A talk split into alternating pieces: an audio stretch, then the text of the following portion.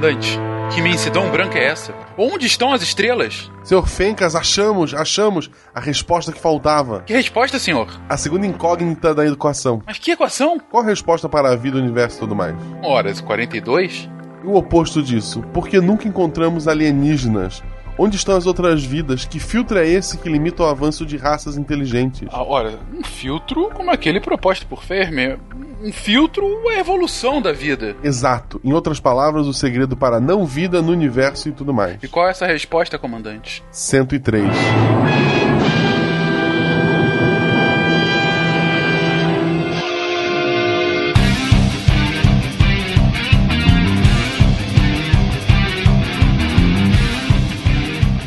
Olá pessoas, aqui é Fernando Malto Fencas, diretamente de São Paulo, e eu não consegui pensar em nenhuma frase para um cast que deve ter tantas referências e eu estou me sentindo mal por não ter pensado em nada, mas tudo bem. Próximo. Vamos pensar no próximo host, hein, gente? Já estão abrindo.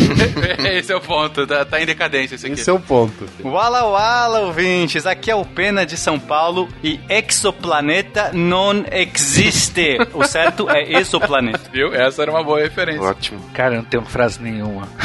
Essa o Malta já usou. É. Exatamente, tô me copiando. Essa história do exoplaneta e do exoplaneta vai virar bolacha e biscoito. Você deveria ter se apresentado antes na Elton. 20 anos de curso. Exatamente. Exoplaneta e exoplaneta é bolacha e Se biscoito. apresenta na Elton, pelo amor de Deus. Desculpa, desculpa, desculpa, desculpa, gente. Vamos lá, peraí, deixa eu me sintonizar aqui. 20 anos de curso. Olá, gente, na Elton do Rio de Janeiro. E essa história de exoplaneta e exoplaneta vai virar bolacha e biscoito. Olha só, polêmica já no início. Detalhe que na Elta é do Rio e eu sou de São Paulo. Exatamente. Verdade. Precisa de um mineiro, lá é trem. Aí vai falar que é exoplaneta. Boa noite, aqui é Bruno de Porto Alegre, Rio Grande do Sul. E Jordano Bruno e Galileu, eles eram ambos hereges, mas a barba do Galileu era mais pomposa que do Jordano Bruno, por isso ele não foi pra fogueira. Que... A Ok. melhor ainda tá sendo eu não tenho frase, hein? Vamos lá. Tudo uma questão de barba, poxa. Salve, salve, amigos do SciCast, amigos da astronomia. Aqui é Sérgio Sacani falando de São Paulo e eu só falo exoplaneta, viu? Só. Pena jogou uma polêmica aqui já na abertura. Diga as Santa Catarina, aqui é Marcelo Guaxinim. e Muito se falou sobre o que o Elon Musk fez, mas ninguém falou sobre o real propósito do que ele inventou. Resolvemos o problema onde vamos estacionar. Imagina, nunca mais assim, meu Deus, essa rua não tem mais vaga. Manda o carro pro espaço, algumas horas depois tu pega ele de volta. É isso, tá resolvido. Você está ouvindo o SciCast, porque a ciência tem que ser divertida. Bem-vindos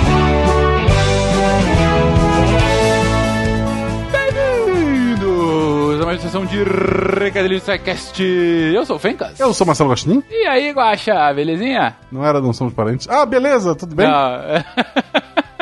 Beleza, cara. Rapaz, exoplanetas, exoplanetas, um cast interessante, não? Sim, muito interessante, muito, muito bacana, com uma mensagem muito boa.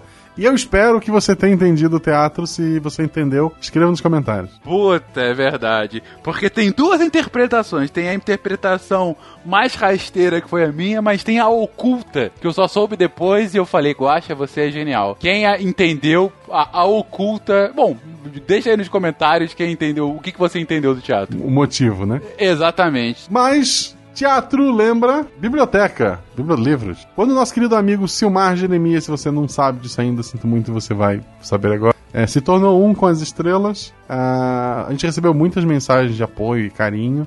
E uma que me marcou muito era do, do meu anime favorito, One Piece, em que o Dr. Hiluluki fala, parafraseando ele, que você não morre quando morre, né? Você morre quando é esquecido. E além do SciCast servir para manter essa memória viva, para manter o Silmar vivo, ah, o irmão dele, o, o Cid, né? Ele decidiu, o Silmar, pra quem não sabe, ele era muito nerdão, ele tinha uma coleção gigantesca de quadrinhos. Ele decidiu que essa coleção ia virar uma gibiteca, a gibiteca Silmar Jeremias. Sim, foda demais, cara. Foda Ela vai demais. ser inaugurada na segunda-feira, dia 5, lá em Chapecó. Tem as informações vão estar no post, a imagem bonitinha. Mas você que quer ajudar a manter essa, essa imagem viva, forte, quer doar seus quadrinhos que estão aí parados, ah, tem o endereço que vai estar no post, é Rua Nereu Ramos, Ramos 729 e Centro Chapecó Santa Catarina, CEP 89812-110. Eu não vou repetir, porque isso é um áudio que você pode voltar e porque tem no post para você recortar bonitinho. Então você que tá aí com o mangá, o mangá, o quadrinho, que seja, juntando poeira, mande para esse endereço. Vamos é, enriquecer ainda mais esse espaço que homenageia aquele que nos fundou. Exatamente. Cara, foi uma homenagem. O Cid há algum tempo tinha comentado a sua vontade de fazer isso e quando a gente viu que o negócio foi pra frente, quando a gente viu a imagem do convite pra, pra, pra abertura, né, Guaxa? É, não deu pra não se emocionar, sim, né? Sim, sim, foi, foi, foi. Deu uma suada no olho. Mas é isso, gente. Mas falando aqui do SciCast, do Portal Deviante, a gente lembra sempre que para entrar em contato conosco, você pode fazê-lo a partir de contato@scicast.com.br, pode fazer a partir das redes sociais do Portal Deviante, tanto no Facebook, quanto no Twitter, quanto no Instagram. Uh, e também deixando aí o seu comentário no post para que todos possam ler aquela coisa bem feliz, aquela coisa bem uh, democrática que são os posts dos nossos episódios. E se você não notou ainda, a gente tem um podcast extra chamado Derivadas, onde a gente lê esses comentários. Isso. Na verdade, a gente não que lê a Thaís e a Cris, mas ela nos representa. Inclusive, Thaís e Cris não estão no episódio, mas estão ao final desse programa lendo comigo e com o Guaxa os patronos, os patronos a partir da categoria cientista que são lidos a cada mês aqui. Então, se você gosta da nossa leitura um tanto quanto pouco usual dos nomes dos patronos, aguarde aí o término do episódio para mais essa leitura de patronos. E se você quiser se tornar um patrono do SciCast do Portal Deviante, a partir de um real, tanto no Patreon quanto no Padrim, você pode ajudar a levar para frente essa ideia, essa ideia tão brilhantemente criada pelo Silmar e por outros lá atrás, o Portal Deviante, esse sim criado pelo Silmar e tocado agora por essa equipe que quer ah, levar para frente esse ideal de divulgação científica da forma mais divertida possível, não é isso, Guacha? Isso, por favor, nos ajude a fazer este portal, este podcast crescer cada vez mais. Exatamente. Lembrando que tanto o Derivadas, que o Guaxa comentou agora, quanto o Chutando a Escada, que ingressou à família Deviante na semana passada, quanto tantos outros podcasts e textos e ações do Portal Deviante só são possíveis Gente, sério, só são possíveis por conta dessa, dessa, dessa colaboração tão fundamental que vocês dão. Então, se vocês podem nos ajudar, essa é a hora. Se vocês não podem, ajudem a divulgar, mas enfim, continuem aqui conosco e continuem ajudando a espalhar a palavra da ciência. Exato. E eu acho muito engraçado que muita gente vê a Thaís e a Chris Lane como, sei lá, uma terceira geração. Alguém que a gente tá preparando pra talvez um dia a gente substituir. Eu lembro de um filme muito ruim, com um final muito bom, que é Indiana Jones e a Caveira de Cristal, em que o Indiana Jones deixa o chapéu num canto e o filho dele vai pegar. Mas aí o Indiana Jones pega antes, põe na cabeça e fala: Hoje não. Thaís, Cris, hoje não. E com essa mensagem um tanto quanto ameaçadora, vamos pro episódio. Um beijo, gente. Até semana que vem. No espaço existem incontáveis sóis e incontáveis terras, todas girando ao redor dos seus sóis exatamente na mesma maneira que os sete planetas de nosso sistema. Nós vemos apenas os sóis porque eles emitem luz. Os planetas continuam invisíveis por serem pequenos e escuros. Os incontáveis mundos no universo não são piores ou menos habitados do que esse nosso globo, pois nenhuma mente razoável poderia assumir que corpos celestes, que podem ser muito mais magníficos do que os nossos, não hospedariam criaturas similares ou até mais perfeitas do que aquelas que habitam a nossa Terra. Os inumeráveis mundos no universo são todos semelhantes em forma e qualidade e sujeitos às mesmas forças e às mesmas leis. Giordano Bruno, frade dominicano, no século XVI.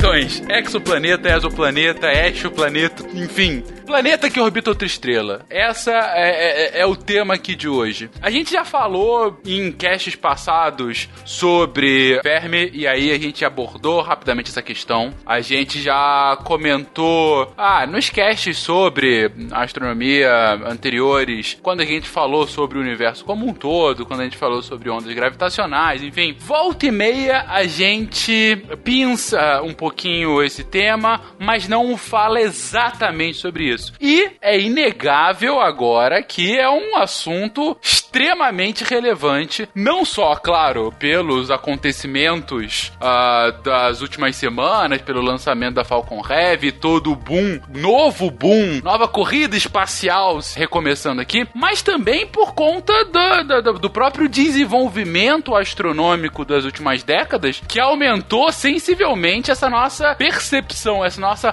capacidade de encontrar esses exoplanetas. Não é isso? Enfim, por que a relevância desse tema, gente? Ou, mais importante, por que é importante a gente estudar exoplaneta, exo... Não, Vamos definir exoplaneta e exoplanetas, pra falar de uma, uma coisa só aqui, por favor. E eu só vou falar Exo, eu sempre falo Exo. Não tem nem como eu mudar. Exu Planeta. Não tem nem como mudar na minha, na minha cabeça, já é automático. Olha, eu fiz uma consulta aqui, inclusive com a Débora, do editora do SciCast, pra ver a pronúncia. E, e assim, pelo português correto, seria exoplaneta, porque a gente fala exógeno, a gente fala exoesqueleto, a gente fala exoderme, exoplaneta. Tipo, porque só esse seria exo, é só uma. A, a, ingle, a portuguesada do inglês, porque em inglês é exoplaneta. Mas enfim, falem como quiser, não é mesmo? Eu vou errar várias vezes, porque eu sempre falei exoplaneta e de repente agora eu tô tentando me condicionar. Mas aí falem como quiser. Eu sempre falo, o pessoal sempre me corrige, mas eu deixo quieto. Falo exoplaneta mesmo. mas é uma das ciências aí que mais.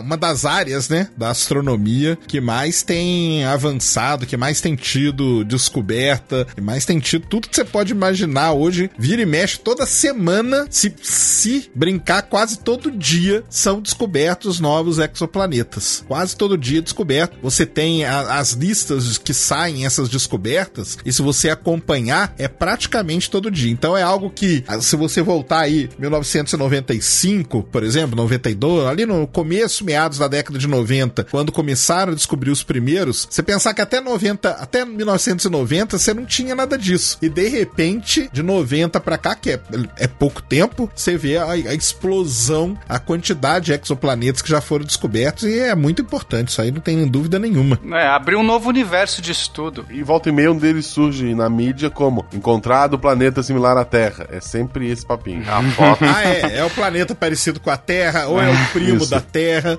ou é o irmão da Terra.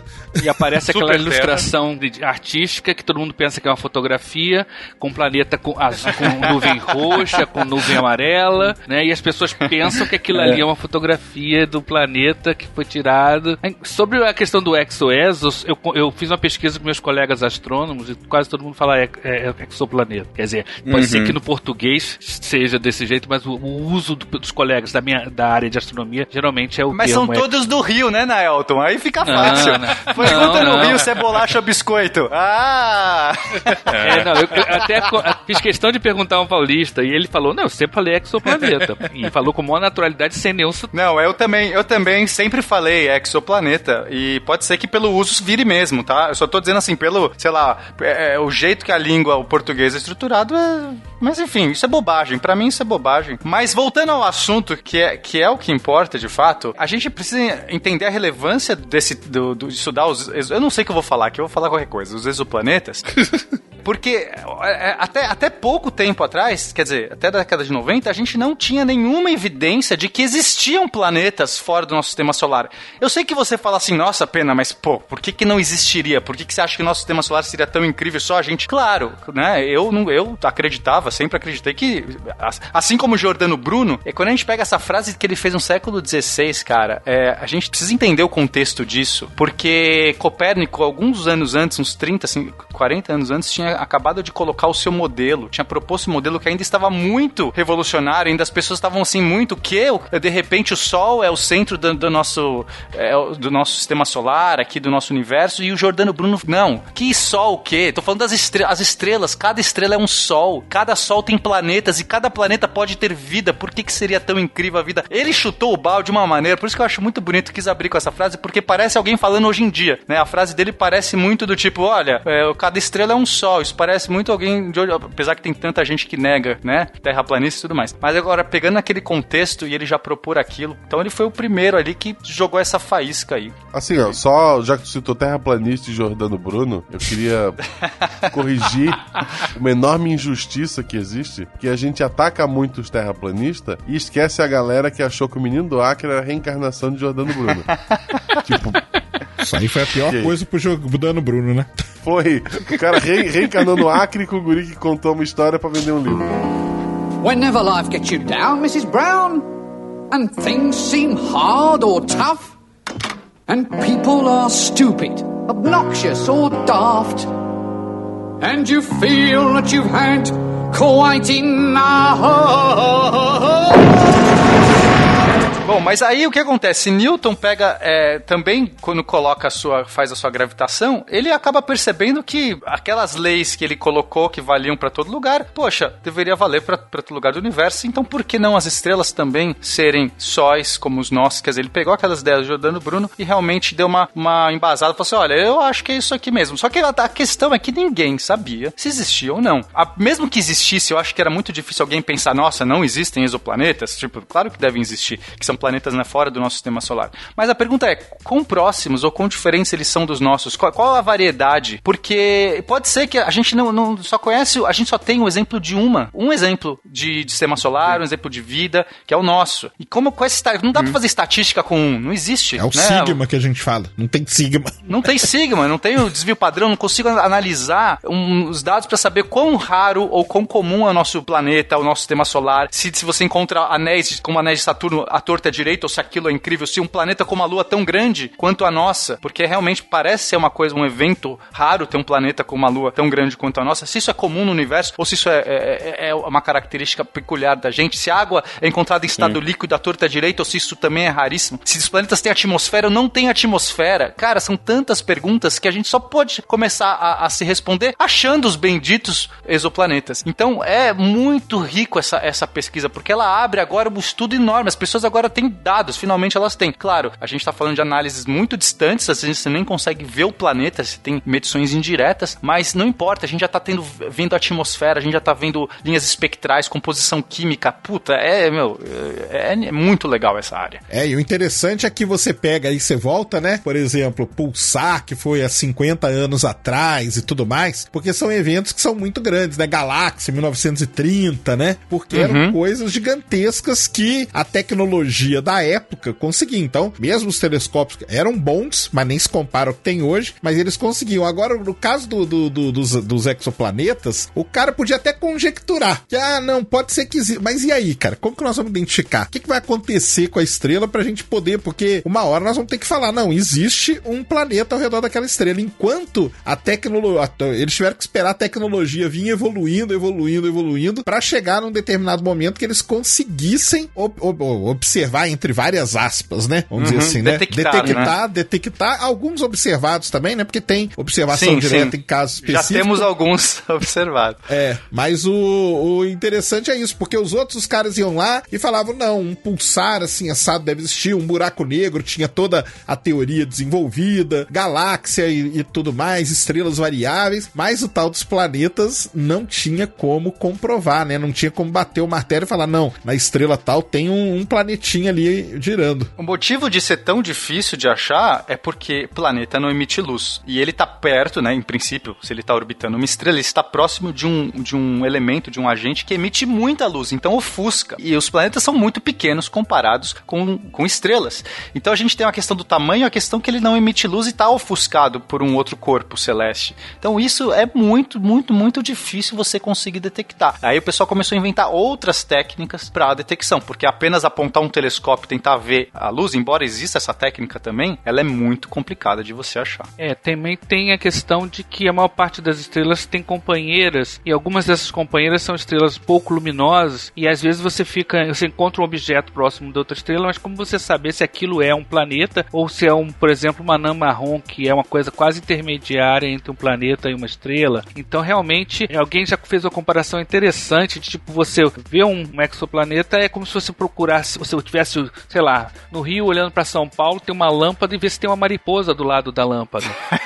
né? Perfeito, aí, alguém fez uma, isso. aí alguém fez uma comparação ainda pior. Poxa, não é, é- não é tão fácil assim não. Imagina que em vez de uma lâmpada é um candelabro, que tem umas estrelas duplas, né? Tem a- a- mais de uma mariposa e ainda tem um moleque que liga e desliga a lâmpada toda hora. Porque as estrelas também são tem estrelas variáveis. Então Só que em realmente. vez do Rio é no Japão também, né? Tipo, Pois é. E você está olhando através de uma cortina.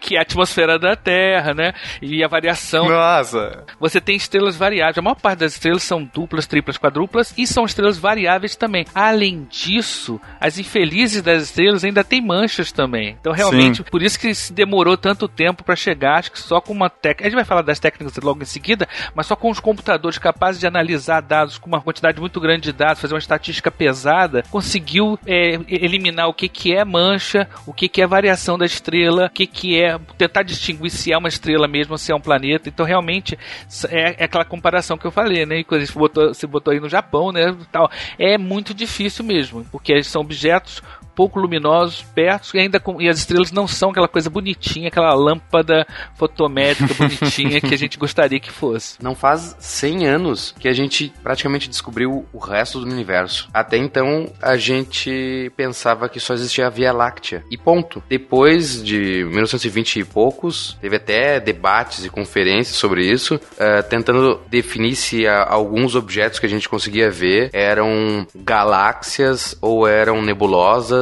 Então, galáxias são coisas absurdamente gigantes. E a gente tá falando de ver um planetinha em volta de uma estrela específica. Há 100 anos a gente não conseguia definir uma galáxia. Hoje a gente consegue ver planetas. E pior ainda, em 1600 o Jordano Bruno já tava piradaço pensando em tudo isso. Coitado, né? Ele falou assim: meu, não vai ser nessa, nessa- na minha geração que a gente vai ver isso, né, cara? O cara deve ser muito verdade. frustrado. Eu me sinto meio isso, eu quero ver o futuro agora, velho. Não quero esperar até. Putz, colonizar Marte. Eu quero colonizar Marte amanhã, gente. Eu não entendo, eu não entendo porque que o Jordano Bruno, ele, ele foi meio ingênuo, né? Porque ele era frade dominicano ainda por cima, e os dominicanos eram o pessoal da Inquisição. Ele não se deu conta que não ia ser legal? É, ele foi muito ousado, né, pra época dele. E além do mais, o cara ainda questionou valores super rígidos, né? De que, poxa, a questão toda, toda uma discussão espiritual, se os caras lá de fora são ou não são, o que que são, né? Tem um filme muito interessante que conta a história do Jordano Bruno, cara, da tristeza. O cara ele era muito teimoso mesmo, né? E não tinha nenhuma. Acho que ele não tinha nenhuma dessa malícia política que o, que o Galileu tinha, né? Conseguiu se livrar. É, o Jordano não se livrou, né? Ele foi queimado em 1600 na fogueira por conta de todas as. é, não só essas afirmações, ele fez muitas afirmações e ele questionou muito os valores, o status quo da época. A igreja não, não gostou muito da ideia, mesmo ele sendo, né? Um, um frade dominicano. E assim, a gente tinha muitos é, teólogos e questionadores dentro da própria igreja, mas a instituição como um todo, principalmente nessa época, foi a caça às bruxas mesmo. Foi do tipo, a gente não, não quer saber. E, e aí ele rodou com essa galera. A gente pode falar que dessa vez foi Burn the Witch. Essa vez foi Burn the Witch. Uhul! é bom lembrar a gente de novo, o seguinte, ah, vocês só falam mal da igreja. A igreja já pediu desculpa e foi só isso.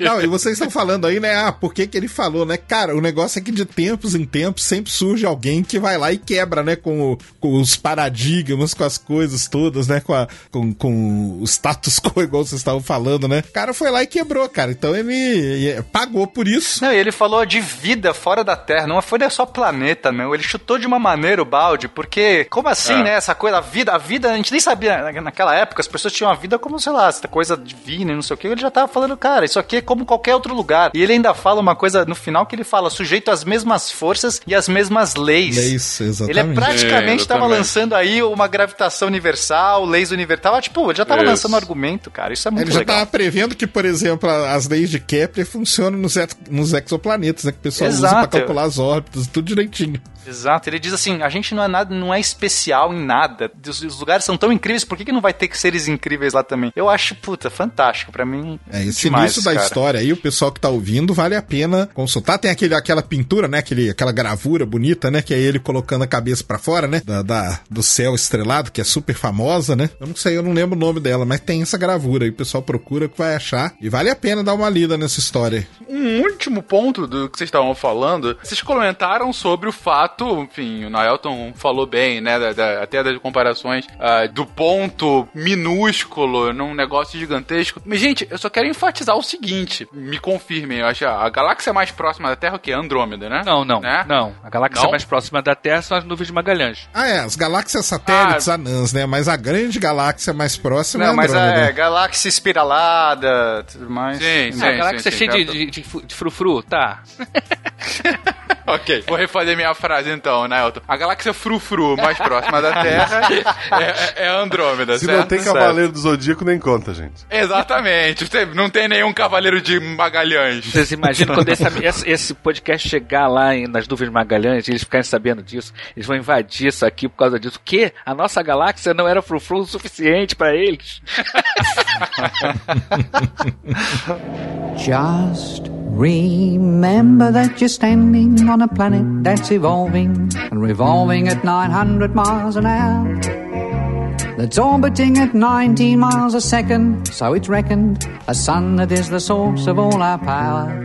Ok, pode até falar. Magalhães fica o quê? 160 mil anos-luz, enquanto que Andrômeda é 2,5 milhões, não é isso? Isso. Um negócio desse. Isso aí. Exato, é. Cara. 2,5 milhões de anos-luz. Gente, olha a distância disso. É, é- é mais, é, assim, pra uma comparação, aí tirando toda a questão de relatividade, o Pena vai me corrigir, claro, se eu fizer essa comparação, mas eu vou fazer de qualquer forma. Se a gente tá vendo o negócio a 2 milhões e meio de anos-luz, o que, que era a Terra 2,5 milhões de anos atrás? Entendeu? É, é assim, é, é muito antes de sequer ter alguma coisa próxima ao ser humano. É, é essa distância que a gente tá vendo, gente. Olha o, o trabalho. Eu acho que é bom a gente ter essas escalas pra ver o trabalho de se observar um astro sem luz a essa distância, entendeu? É um negócio inacreditável quando você começa a realizar de fato o, o tamanho das coisas, a- essa distância, enfim. É, é um feito científico extraordinário. E não à toa ser tão, tão próximo, tão recente, como o Pena colocou, a partir dos anos 90, né? Antes disso a gente não tinha nenhuma comprovação. Não é à toa disso. Olha a dificuldade de você ter uma comprovação dessa, gente. Enfim, ah, eu estou aqui me, me deslumbrando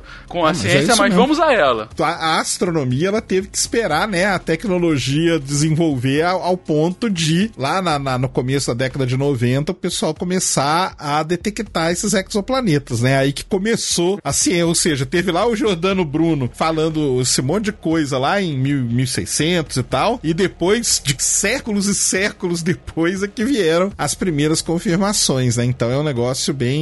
A astronomia, ela, ela depende muito, dependendo do, do- dependendo do que você vai estudar, ela depende muito da tecnologia, né? Se a tecnologia não acompanha, você fica parado. Às vezes você tem as coisas desenvolvidas, você tem a ideia de que aquilo lá pode existir, mas você tem um limite tecnológico, você não consegue ir além daquilo. Uhum. Bom, a gente fez um episódio sobre as ondas gravitacionais que foi bem isso, né? Ah, o que foi teorizado, não é só astronômico, ponto, enfim, mas a lógica, né? Uma coisa que foi teorizada 100 anos atrás e comprovada agora, ano retrasado, Exatamente. passado, né? Com o exoplaneta aconteceu basicamente a mesma coisa, né? Teve que esperar aí 1992, depois 1995, né? Aí tá- come- começaram as detecções, os telescópios começaram a ficar mais modernos, não só os telescópios, mas os equipamentos que vão acoplado neles, né? Os espectrógrafos de, altis, de alta resolução, até chegar no que a gente tem hoje, né? Mas aí começou ali. Se a gente for fazer assim uma timeline das detecções, a gente tem 1855, assim, uma possível observação meio que, né, com muito rudimentar, que a- a- o capitão William Steven Jacob, que era o diretor do observatório de Madras na Índia, ele estava fazendo observação no, no sistema binário 70 Ophiuchi, e aí falou assim: "Nossa, parece aqui tem um planeta". Só que ele, obviamente, ninguém, ninguém confirmou nada disso, ficou só aquele o achismo dele da É o época. falso positivo que a gente tem hoje nos dados que você pega. Você tem lá um, um eu, o que o Naelto falou, né? Você tem vários falsos positivos. Um dele é a estrela seminária, a estrela com muita atividade, uma anã marrom. Tem então uma lista de falsos positivos que você tem que saber. No caso do, do, do, do William Stefan lá, foi isso, né? Foi um, fal, um falso positivo, na verdade. Quero chamar de Fiuk. É, não, a, a gente não tem nenhuma. É, é o, você tenta o Fiuk, é, é um sistema binário. Fica, fica ali perto do, do Fábio Júnior. É o serpentário, cara. Aí, só em 1988, que a gente tem realmente a primeira detec- detecção, foi feito pelos canadenses Bruce Campbell e Gordon Walker. Aliás, são três, né? Bruce Campbell, Gordon Walker e o Stevenson Young, usando o método da velocidade radial, que a gente vai explicar mais pra frente. Só que ainda assim, mesmo em 88, os dados eram muito ruins. Eles tinham assim, ah, eu acho que pode ser, mas, né, vamos tentar. Essa confirmação só veio em 2003. Então, de fato, essa de 1988 foi, assim, a primeira, só que a confirmação veio depois. A primeira detecção confirmada, ela foi feita pelo Alexander Wolfskan e o canadense Dale Frail em 92. Fo- Eles analisaram, conseguiram achar três planetas orbitando um pulsar. É o, não sei se eu vou ficar falando o nome desses pulsares aqui, se isso é bobagem. Pulsar tem nomes muito engraçados, gente, porque eles têm que colocar o tempo da pulsação, o tipo, não sei o quê. E aí ficam os nomes, tipo assim, PSR B1257 mais 12. Esse é o nome do pulsar. Que é melhor que Fiuk, né? Também. Tem, tem só uma coisa aqui que, que a gente não escreveu aqui, mas tem uma coisa muito legal que aconteceu em, em 2015, 2014.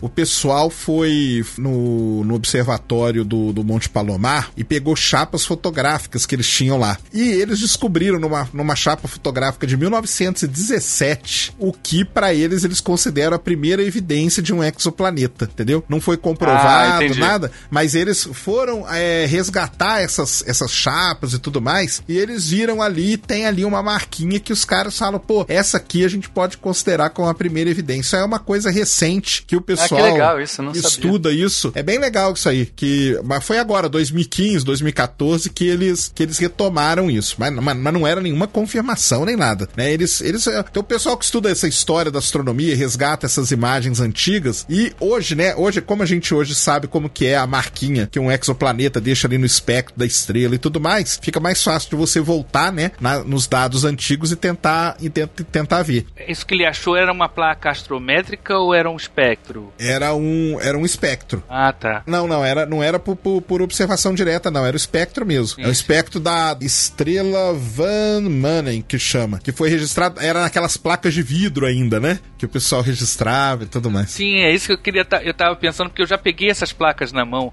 placas de espectro e de Gente, você pega o microscópio, vai procurar um pontinho preto, porque é negativo, né? Que tem a estrela ali, né? Lá no, no Observatório do Valongo tinha até um aparelho chamado Ascor Record, que ele fazia comparação de placas de vidro para você localizar o que, que é estrela, o que, que é asteroide, o que, que é. Mas são uns pinguinhos, sabe? Sabe aquele cocô de mosca? Sim, cara. Negócio minu- e, e os espectros são uma coisa ainda mais confusa. É um montão de, de, de, de linhazinhas que você tem que passar por um. Naquele tempo ainda passava, tem o digital, não escaneava. Você passava ele por um feixe de luz que através de uma célula fotoelétrica e fazia aquela curva né, de espectro, né? Isso é que é o que a gente tá. O, que aconteceu aqui nesse caso, esse pulsar, né? Que é a variação temporal. Que a gente vai falar dos métodos mais adiante, mas é um negócio super complicado, gente. E não tem aquela, não tem nada daquela, daquele sex appeal de uma imagem de uma estrela com um planeta girando à volta com, sabe, parecendo Com vulcano. nuvens roxas. Nuvens roxas, exatamente. é.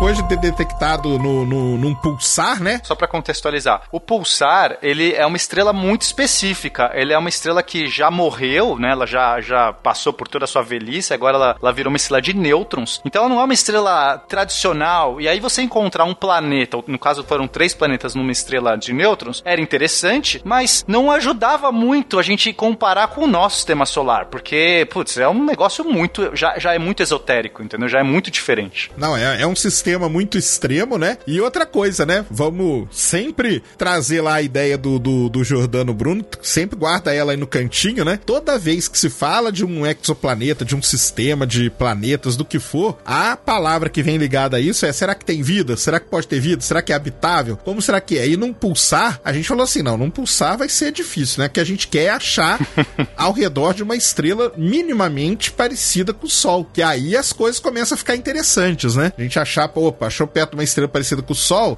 quer dizer que pode ser um sistema parecido com a Terra, pode ter vida, e aí começa toda essa discussão que sempre é levantada. E aí que veio em 95, né, a primeira vez que detectaram um, um exoplaneta ao redor de uma estrela parecida com o Sol, que é o famoso 51 Pegasus B aí. Que eu falo Bzinho, né? Mas é B. Mas não pode ser um, um buraco negro super legal com ondas gigantes em volta nos planetas? Pra gente achar a vida, tem que ser um, um sol? Não, poder pode. A questão é da vida. Então Inter- Interstellar não tá certo? Meu Deus! Não, não, não volta com o Interstellar de novo, não, por favor. Pode voltar, eu gosto. Tô brincando, tô Tá, brincando. mas então, tipo, Interstellar tá tão errado quanto Prometheus. É, olha, não é tão errado não, porque Prometheus é- ele tem um nível de, de erro assim que tá acima de qualquer coisa. Ele é, assim, é um parâmetro absoluto. Agora, planeta próximo de um buraco negro, ele é bombardeado por radiação. Gente já conversou, gente já teve esse- essa conversa que acho que num, num cast desse da vida, né?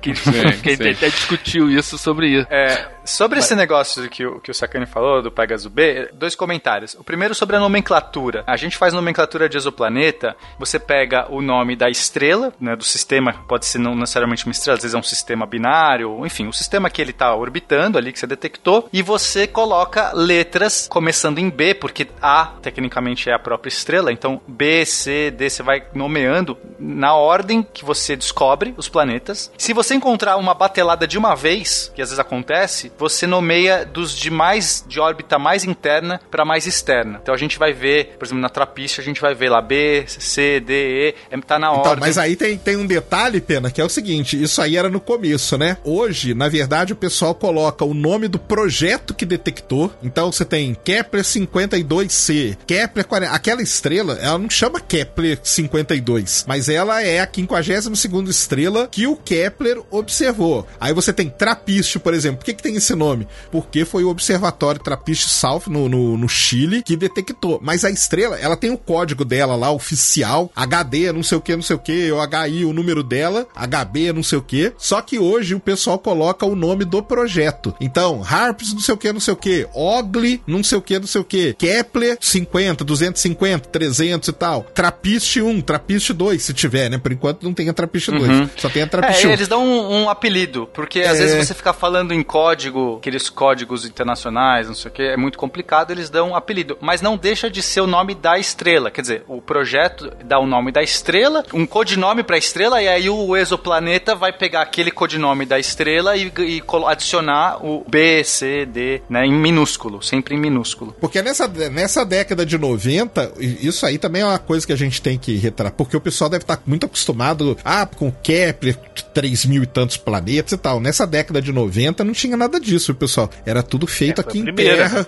é, com telescópios em terra, que eles iam ali, caçavam, tá? A história, a história do, da descoberta aí do 51B também é, é interessante vocês procurarem. Pois é, eu acho que a gente valia a pena a gente contar a história rapidamente, porque o, o Didier Queloz que fez a, a descoberta pra valer mesmo, né? Ele era um estudante e quando ele chegou na conclusão, ele falou, teve que fazer várias vezes e e, as pessoas meio que não acreditavam. Aí o orientador dele, né, teve que, que foi lá olhar e tal, é só, só só publicaram depois que os dois entraram num acordo ali, porque realmente o cara era estudante, né? E tem uma ele, e ah, tem um relato dele que diz que se ele chegasse numa convenção de astronomia naquela época e falasse: "Ah, com o que que você trabalha?" Ah, eu procuro planetas. Os caras olhavam pra ele como se ele estivesse cheirando Puta, mal e ia né? embora, né? Isso mesmo. Os caras tipo era é, astrônomo que Essa procurava área. planeta não tinha o que fazer, né? Pô, o cara é absurdo, né? Mais ou menos aquilo que acontece no filme Contato com a personagem da Jodie Foster, né? Que ela, se ela, porque ela procurava vida fora da Terra, ela era meio que considerada uma, uma- não era astrofísica séria. Então hoje em dia já é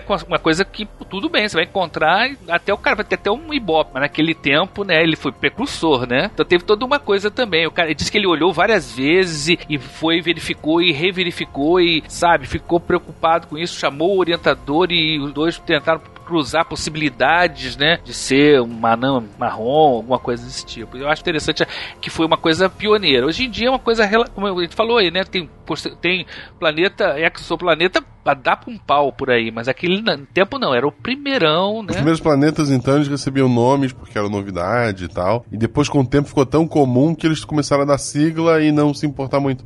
É tipo casamento, então. Esquece, esquece o nome da mulher, cara. A mulher passa a ser. Ô, você. Benzinho, ô, é isso? tio, tio, Não, a- ei, a ei. questão. Não, o que o Guacho falou é interessante, esse negócio do nome é interessante, porque na época, na verdade, você é o que o Naelto acabou de falar. O, o cara era, era o estranhão ali, entendeu? Não tinha um projeto montado para caçar exoplanetas, igual hoje tem vários rodando pelo mundo afora. Né? Nessa, no meados da década de 90, você não tinha. Então o cara tava ali observando, ele, ele tava observando a estrela 51 Pegasus e detectou. Então ele foi lá e meteu 51 Pegasus e Bezinho. E tem a história, até isso aí, depois, óbvio que não, não é assim tão simples, tá, pessoal? Porque isso aí depois vai pra União Astronômica Internacional e lá eles, eles oficializam esse nome, né? O nome depois tem que ser oficializado nas reuniões aí da, da União Astronômica Internacional. Mas hoje é, hoje é outra realidade, cara. É, é o que eu falei lá no começo. Isso aí foi em 1995, nós estamos em 2018, é muito pouco tempo. E a realidade é outra, totalmente outra. Que são dezenas, talvez centenas de projetos caçando exoplanetas rodando o mundo afora. A gente tem telescópio espacial lançado, né? Ficar em órbita do Sol só caçando exoplaneta. Isso imagina o investimento que é. Tem telescópio espacial, tem telescópio de grande porte, tem telescópio de, de médio porte que caçam exoplaneta, tem astrofotógrafo que consegue caçar exoplaneta fazendo fotometria ali de estrela. Então, tem projeto de ciência cidadã que faz isso. Qualquer um hoje pode analisar os dados. O negócio mudou muito, muito mesmo, em muito pouco tempo. Só pegando aquele gancho lá do, do buraco negro, de né, se pode ter planeta e tal, eu, eu gosto muito de comparar esse negócio da vida, porque né, quando a gente encontrou aí 51 Pegasus B, foi caramba, vamos procurar vida em outro lugar, porque essa pergunta é que tá mexendo a cabeça de todo mundo, desde o projeto 7 e tudo mais. Será que existem outras civilizações? Paradoxo de Fermi, inclusive deixo aí, o, o- lembrando o ouvinte que temos um episódio muito legal sobre o paradoxo de Fermi, ouçam que tá muito legal. Então, aí a pergunta, e o Sakane sempre fala nos vídeos dele, né, a vida como a gente conhece. O- qual que é a questão? A gente eh, tenta pensar que a gente tem uma receita, pra, eh, eh, existe uma receita que a gente já viu da vida. Então, é como se você pegasse um brownie, sei lá, e falasse assim, nossa, eu vi esse brownie aqui, tem uma receita que, que gera esse brownie, né? O brownie é a vida. Ah, tá, não, não sei se brownie é a melhor opção. Aí você pega e fala o seguinte, tá, qual que, como é que eu faço esse brownie? Aí a gente só tem uma receita até hoje, que a gente conhece. A gente nem sabe a receita inteira porque ela tá fragmentada na história do planeta Terra. Mas a gente caça, olha indícios, analisa e fala assim, ah, deve ter ovo aqui, deve ter chocolate aqui, deve ter farinha aqui.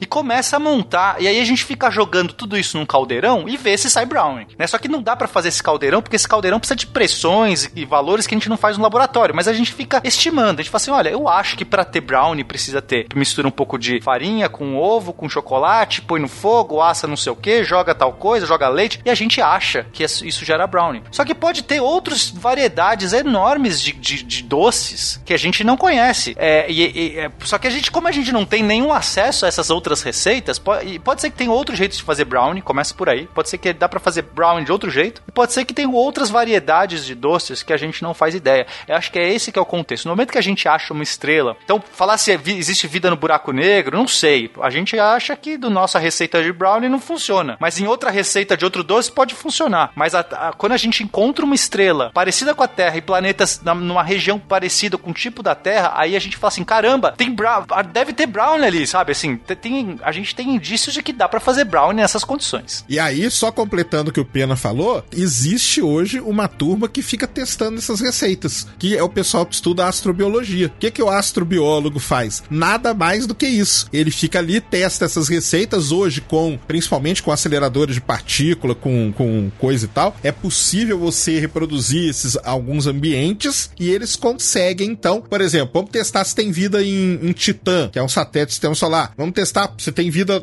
ao redor de um buraco negro. E isso é o trabalho do astrobiólogo, porque tem muita gente que não sabe o que, que um astrobiólogo faz. E o que ele faz é, é justamente isso aí: é ficar testando a receita, entendeu? E aí, às vezes, ele chega e fala: olha, aqui pode ser que se a gente combinar tais e tais elementos, a gente pode criar aqui uma estrutura que se assemelha com uma célula, que se assemelha com uma membrana celular, que pode formar um RNA, um DNA e tal, e aí ter uma vida. As assinaturas também de vida, as bioassinaturas são importantes. Então a Exatamente. gente sabe que, é, por exemplo, oxigênio pode ser uma assinatura, oxigênio na atmosfera pode ser interessante, mas mais do que isso, metano pode ser uma ótima Ano. bioassinatura, porque a gente tem muitas. é, a vida, quando começou na Terra, não era é, fotossintetizante, ela, ela não produzia oxigênio, mas é, produzia metano por- porque era quimiosintetizante. Então, é, fazia ali algumas reações químicas com, com minerais disponíveis na- por vulcanismos, enfim, e aí gerava como resíduo metano. Então, quando você consegue detectar metano, pode ser uma bioassinatura, porque o me- metano degrada muito rápido, então se tem disponível, quer dizer que tem alguma coisa emitindo, mas tem outros processos que não são também é, é, biológicos que produzem metano. Então, todas essas bioassinaturas, essas formas, essas evidências de que será que tem vida aqui, esses traços, eles têm que colecionar. E é o que a gente coleciona também na análise de exoplaneta. Só que exoplaneta a gente não consegue ver exatamente o metano. É difícil você ver lá. Então a gente tem algumas bioassinaturas também diferentes. Mas se, às vezes o planeta tem atmosfera, já é um ótimo indício Ah, é. pra gente de que, poxa,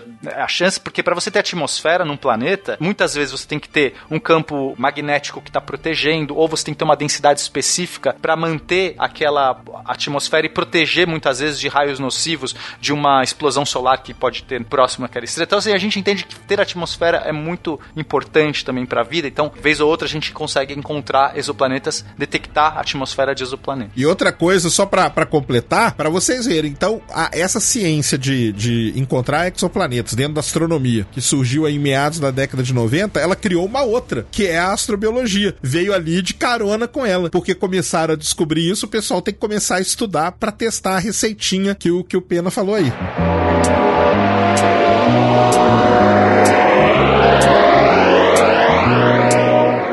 Our galaxy itself contains a hundred billion stars. It's a hundred thousand light years side to side.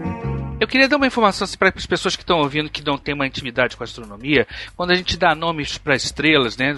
Geralmente tem uma letra grega e um nome latino de- da constelação, né? Mas tem que ver que só estrelas muito brilhantes que recebem nomes próprios e essa, cla- essa classificação com letra grega e nome latino para a constelação tem uma hora que acaba. E então você começa a botar números, que é a 51 Pégase, por exemplo, e às vezes também você dentro de uma constelação você vai ter estrelas as menos brilhantes, aquelas que são lo- localizadas geralmente por sistemas fotográficos, por catálogos, elas recebem o nome do catálogo que, que a localizou. Então você vai ter estrelas Wolf, você vai ter estrelas Gliese, você vai ter estrelas HD com uma série de números atrás. Então quer dizer, quanto mais numerozinhos o nome tem, quanto mais estranho o nome da estrela, menos brilhante ela é. Então quando você encontra uma 51 Pégase, é uma estrela, não é uma estrela de primeira grandeza e tal, mas ainda é uma estrela que pode ser encontrada não visualmente, mas pelo menos ao, ao telescópio, numa fotografia não de grande, de, de, de tão, tanta sensibilidade. Então a gente vai ver isso à medida que a gente for avançando agora, a gente vai encontrar estrelas com nomes, né? Algumas que recebem nomes da sonda que está usando, como o, o Sérgio falou aí e tal. Mas só para dar uma informação que as pessoas de repente ficam, poxa, poxa, você tem uma estrela Aldebaran, você tem outra que não sei que lá, Alfa, uh, Ofiuc lá que o que o Guacha achou engraçado e tal, é a constelação do Ofilco, mas você vai encontrar estrelas com nomes de catálogos, é, com uma sopinha de letras que você vai encontrar, né? Tipo Avon. Oi? Avon, Natura. Pro público inteiro, por exemplo, Alpha Centauri é a Alpha, primeira estrela mais brilhante da Isso, constelação isso. do Centauro. Então, né, e, be- e assim por diante. Aí, como o Naelton falou, chega uma hora que não tem mais letra grega e você muda pra Tá número, número, e depois... aí depois vai por aí afora, e depois quando chega num limite que você já, já não tem mais como localizar na constelação, aí você bota o número. Aí é indigente, né? Ganha um número só, É, dá um RG aí. e pronto. Nome você não tem, querido. Vai É. dar só o RG. É meio que Ah. essa a, a- a questão. Exatamente. Às vezes algumas estrelas ganham nome próprio por características interessantes, mas aí vamos continuar. Mas, gente, vocês estão falando muito sobre esse grande pulo do gato, principalmente que veio a partir de 95, a da 51 Pegas e Bezinho, como disse o, o Sakane. Mas, assim, qual foi a- o grande avanço? Eu digo, qual, qual foi a mudança nessa, nessa forma de detecção dos planetas para que nos anos 90 a gente tivesse esse crescimento exponencial de novos planetas, novos exoplanetas sendo encontrados? É Como o Sakane disse agora há pouco, a cada dia um novo planeta e há 20 anos atrás foi uma grande descoberta o primeiro planeta. Qual foi essa grande diferença? É, veio por conta dos- do aprimoramento dos métodos de detecção, aquela coisa que o Sakane falou de tecnologia. A gente começou a ter uma tecnologia para detectar. Então, o primeiro jeito, o jeito que, sei lá, os primeiros planetas foram detectados, é, que é por velocidade radial. Então, qual que é a ideia por trás? A gente tem, quando você tem uma estrela e com planetas girando ao redor, você entende que o centro de massa desse sistema não está no centro da estrela, porque os planetas girando também influenciam. É como se pega o nosso Sol. O nosso Sol, é, Júpiter girando ao redor do Sol também mexe um pouco na órbita do Sol. O Sol não fica paradinho assim. Ele dá um, ele fica dançando, ele fica girando como um peão assim que dá aquela giradinha ao redor de um eixo, ok? Uhum. Então imagina que eu consigo de algum jeito ver essa estrela dando essa dançadinha, Em girando. vez de peão, acho melhor a gente pensa que tem duas pessoas de braço dado girando em volta, uma girando a Isso, outra. mas uma tem que ser bem pesada. Pega o Guaxa e o Tarek. Se você pegar o Ah, só que bem, o Guaxa é uma estrela. falar que era eu, fiquei bem quietinho. Ah, que gratuito. Vamos lá. Não, eu prefiro dar sempre exemplos com, com o Guaxa. Então, pega o Guaxa. O Guaxa é nosso herói nacional. É, é um desbravador. É o nosso é astronauta, né? Verdade. É a nossa estrela, ele é a nossa estrela. Então, Guaxa, que é a estrela, o astro, tá brilhando. Então, ele é, ele é muito luminoso, né? E grande. O Tarek, ele é. não tem luz nenhuma. Ele é a depressão em pessoa, Isso, não brilha isso. nada ali. Sem dúvida alguma. Então, imagina que o Guaxa e o Tarek se dão as mãos e começam a girar, se eles estivessem de patins, assim, tá? Pra ficar. Ah, tá ficando bonito. Totalmente solto. Eu, eu posso ter uma saia rodada? Não. Vocês concordam que o, o Tarek vai girar mais do que o Guaxa? O Guaxa não vai girar tanto, ele vai meio que só quase ficar num centro dele, assim, dando uma giradinha. Vocês Sim. concordam que pô, o Tarek, que é muito mais leve, é que vai realmente Sim, sim. ficar girando alucinadamente. Só que o Guaxa vai mexer. Agora, de longe, eu não consigo ver o Tarek, eu só consigo ver o Guaxa brilhando. Só que eu consigo analisar, e aí por espectroscopia, que eu, eu vou explicar um pouquinho melhor, mas vamos primeiro entender que, é, pensar que dá pra gente ver, de alguma maneira, o Guaxa dançandinho. Eu consigo imaginar que existe o Tarek. Eu consigo calcular exatamente a massa que o Tarek tem que ter pra que cause aquele giro no Guaxa. E assim a gente detecta indiretamente que existe um planeta orbitando uma estrela, quando a estrela dá a dançadinha, a giradinha nela. Pegaram a ideia, pelo menos? Não, Espero que perfeito. todo mundo tenha pesadelos com isso. É uma oscilação, né? Na verdade, você mede a oscilação da a órbita de estrela e tudo mais, é uma coisa que é, é facilmente detectada, né? E quando ela tem uma oscilação, aquela oscilaçãozinha ali mínima, tudo isso, pessoal, tá? Pra quem tá ouvindo, é um negócio mínimo do mínimo do mínimo. Uma vez É eu tinha uma palestra pequeno. de um astrônomo que ele colocou uma, um dado de, de velocidade radial e ele falou: Vocês estão vendo alguma coisa aqui? O pessoal não, tá vendo? É por isso que eu ganho dinheiro, porque eu sou a única pessoa que consegue ver. Porque ninguém vê. É um negócio mínimo do mínimo, entendeu? Só pra Então, vocês terem uma noção, Júpiter causa uma velocidade no nosso Sol de 13 metros por segundo. A Terra causa uma velocidade no nosso Sol de 9 centímetros por segundo. Então, imagina o tamanho do nosso Sol, você está tentando detectar uma influência de 9 centímetros por segundo, uma velocidade de 9 centímetros, uma dançadinha de 9 centímetros por segundo, ou no caso de Júpiter, 13 metros por segundo, é irrisório, é, é- é simplesmente ínfimo comparado com o tamanho que é o Sol. Se a Concorda? gente até pensar em 9 centímetros por segundo é bastante se tu botar em cima de uma mesa. Mas comparar com um planeta inteiro é uma. É nada. É nada, né? É, imagina que o cara que tá observando isso tá a 400 anos-luz de distância, 1200, então é, é muito... Por isso que o equipamento, o equipamento tem que ser muito, muito sensível, entendeu? E é bom a gente dar essas informações para as pessoas perceberem como é difícil encontrar um planeta, o gêmeo da Terra. Que todo, todo, todo- toda semana eu ligo a televisão, o pessoal me procura, Naelton, descobriram um planeta gêmeo da Terra. Aí eu falei, é, quanto é o tamanho dele? Ah, cinco vezes o planeta da Terra, é gêmeo. Tem, é cinco vezes o tamanho do outro, mas é gêmeo. Ele tá colado com o Sol, tá tempera- é super quente, mas é gêmeo. Ou seja, Sabe? Toda vez que é mais. Cada vez que alguém encontra, vai encontrando um corpo cada vez mais próximo do tamanho da Terra, a divulgação científica usa o termo gêmeo, parecido. É bivitelino, é bivitelino. Univitelli. É, é, imagina, você tem é, aqueles dois planetas lá girando, um é cinco vezes o, no- nosso tamanho, mas é gêmeo. Então, quer dizer, e o- planetas idênticos. É, os, os alunos lá no planetário perguntam muito assim pra mim: existe em algum lugar do universo um planeta idêntico ao da Terra? Eu falei, acho que não. Mesmo que tenha o mesmo tamanho, a mesma composição química, idêntico não vai ser. Porque você É, tudo vê. depende de quão, quão próximo você quer comparar, né? Exatamente. Idêntico, vai ter o mesmo mão. O Everest vai estar lá? Não, caceta. Pois é, mas, mas, Mas, tá- pode ser que tenha água, pode ser que tenha é, uma temperatura igual, uma atmosfera parecida? Provavelmente deve ter muitos parecidos. Mas na linguagem das pessoas, elas pensam coisas que elas veem em ficção científica. Sim. Então que elas veem planetas paralelos ao da Terra, né? Eu, eu me lembro que, que uma das coisas que me revoltava, eu sempre adorei Jornada nas Estrelas, mas uma das vezes eles chegam perto de um planeta que tinha o mapa da América do Norte. Sabe? Eu me lembro, o planeta Miri, eu lembro, o planeta era, ele tinha a mesma topografia da, da Terra, e eles deixam isso passar, não, Sim, tudo bem. sim. Ileso, assim, sabe? Deus ficou sem criatividade. Ele disse: ah, ninguém vai vir aqui, vou dar um Ctrl-C, Ctrl-V aqui, ó. É, exatamente. Parece uma coisa do mochileiro. O que mais me irrita nisso do- dos planetas é que eles também chamam de zona dos caixinhos dourados.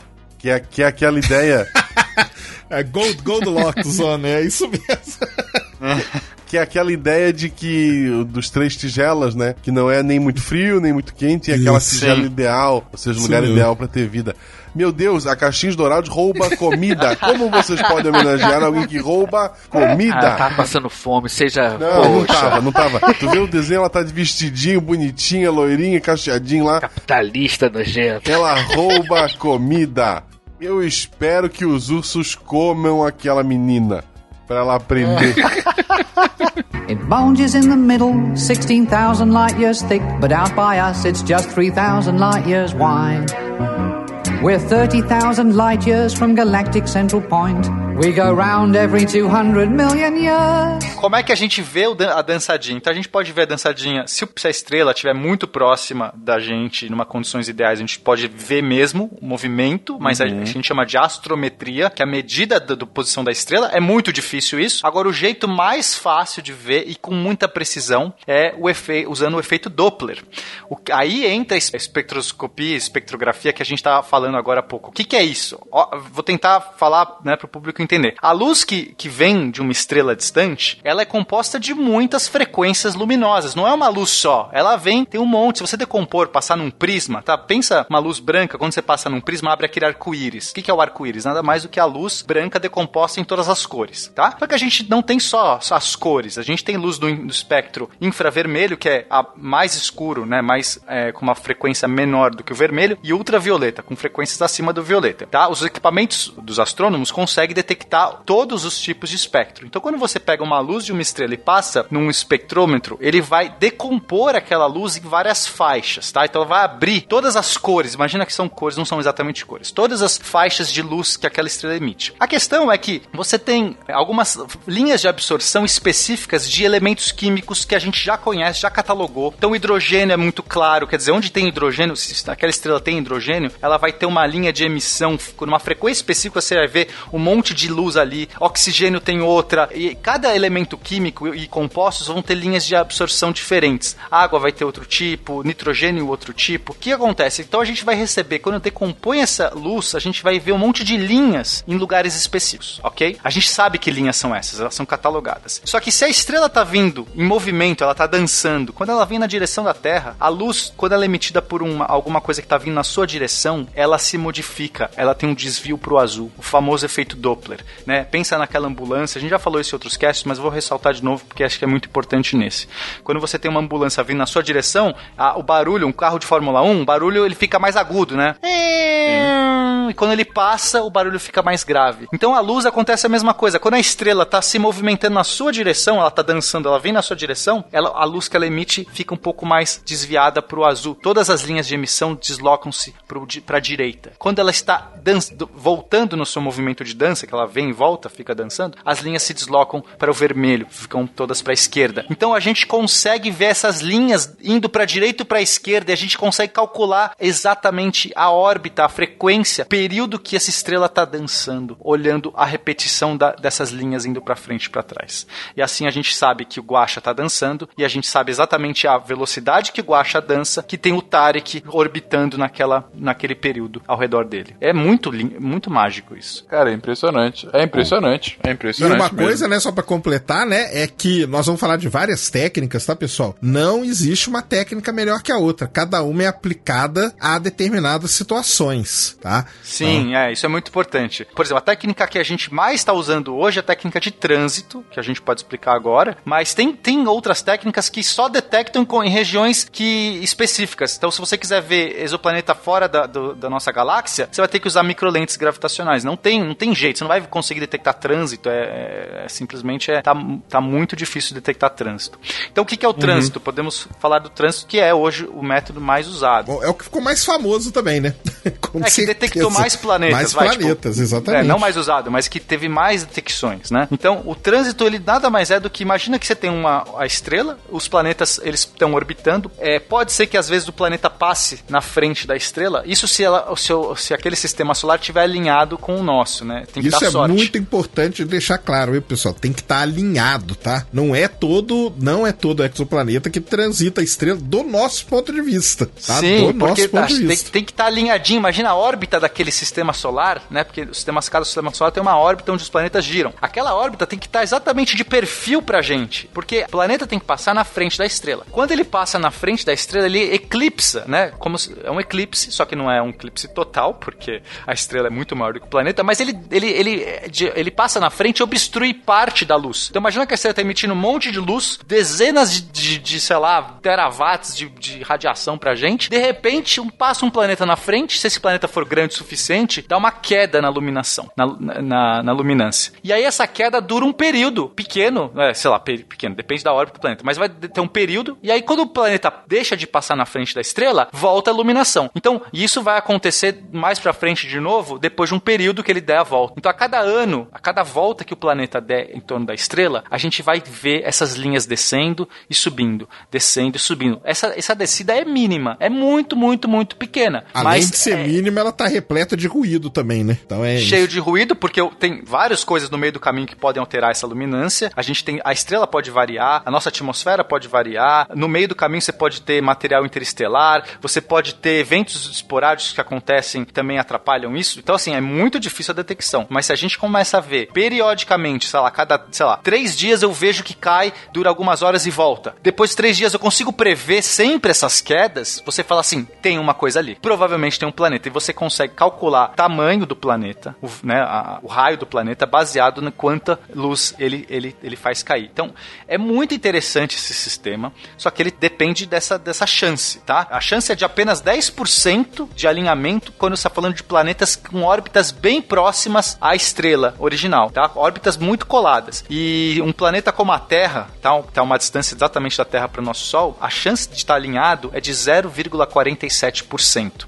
Então o pessoal fala assim: ah, a gente só encontra planetas tão próximos, só existem esses planetas lá fora? Não, a gente encontra muitos planetas próximos porque esse método detecta bem planetas grandes e próximos. A gente não vai conseguir ver um Plutão girando ao redor de uma estrela nunca por esse método, porque o Plutão vai passar uma órbita muito longa né, ao redor do Sol e vai mudar a luz de né, não vai nem ter um, muito, muito pouco. A gente não vai conseguir ver o período. Imagina o ano, Plutão dá volta ao redor do Sol, é de, sei lá, nem, nem sei quanto tempo é. Não, e uma coisa que é legal pro pessoal, pro pessoal aí que tá ouvindo, se vocês quiserem ver como que são essas curvas de luz, existe um projeto chamado Planet Hunters, dentro daquele Zoo Universe, que você pode ver como que é uma curva de luz detectada. E aí você vai ver que to- a gente fala, né, ah, tem uma queda na curva de luz. O pessoal às vezes pode pensar, ah, então é fácil, você vem ali, né, vê a queda e marcou. Mas não, porque é muito ruído, é muita coisa que tem ali. E junto com a tecnologia que a gente tava falando, tem que evoluir junto. Isso aí eu sempre falo também pro pessoal, que tem que evoluir junto também as técnicas de processamento e análise de dados. Porque senão você não consegue. Não adianta você captar a curva de luz de 400, 500 mil estrelas, mas se você não tem como analisar aquilo e tirar, minerar, né? Que o pessoal chama hoje, né? Minerar aquele dado todo e tirar dali o que realmente importa. Então, para quem quiser ver uma curva de luz real,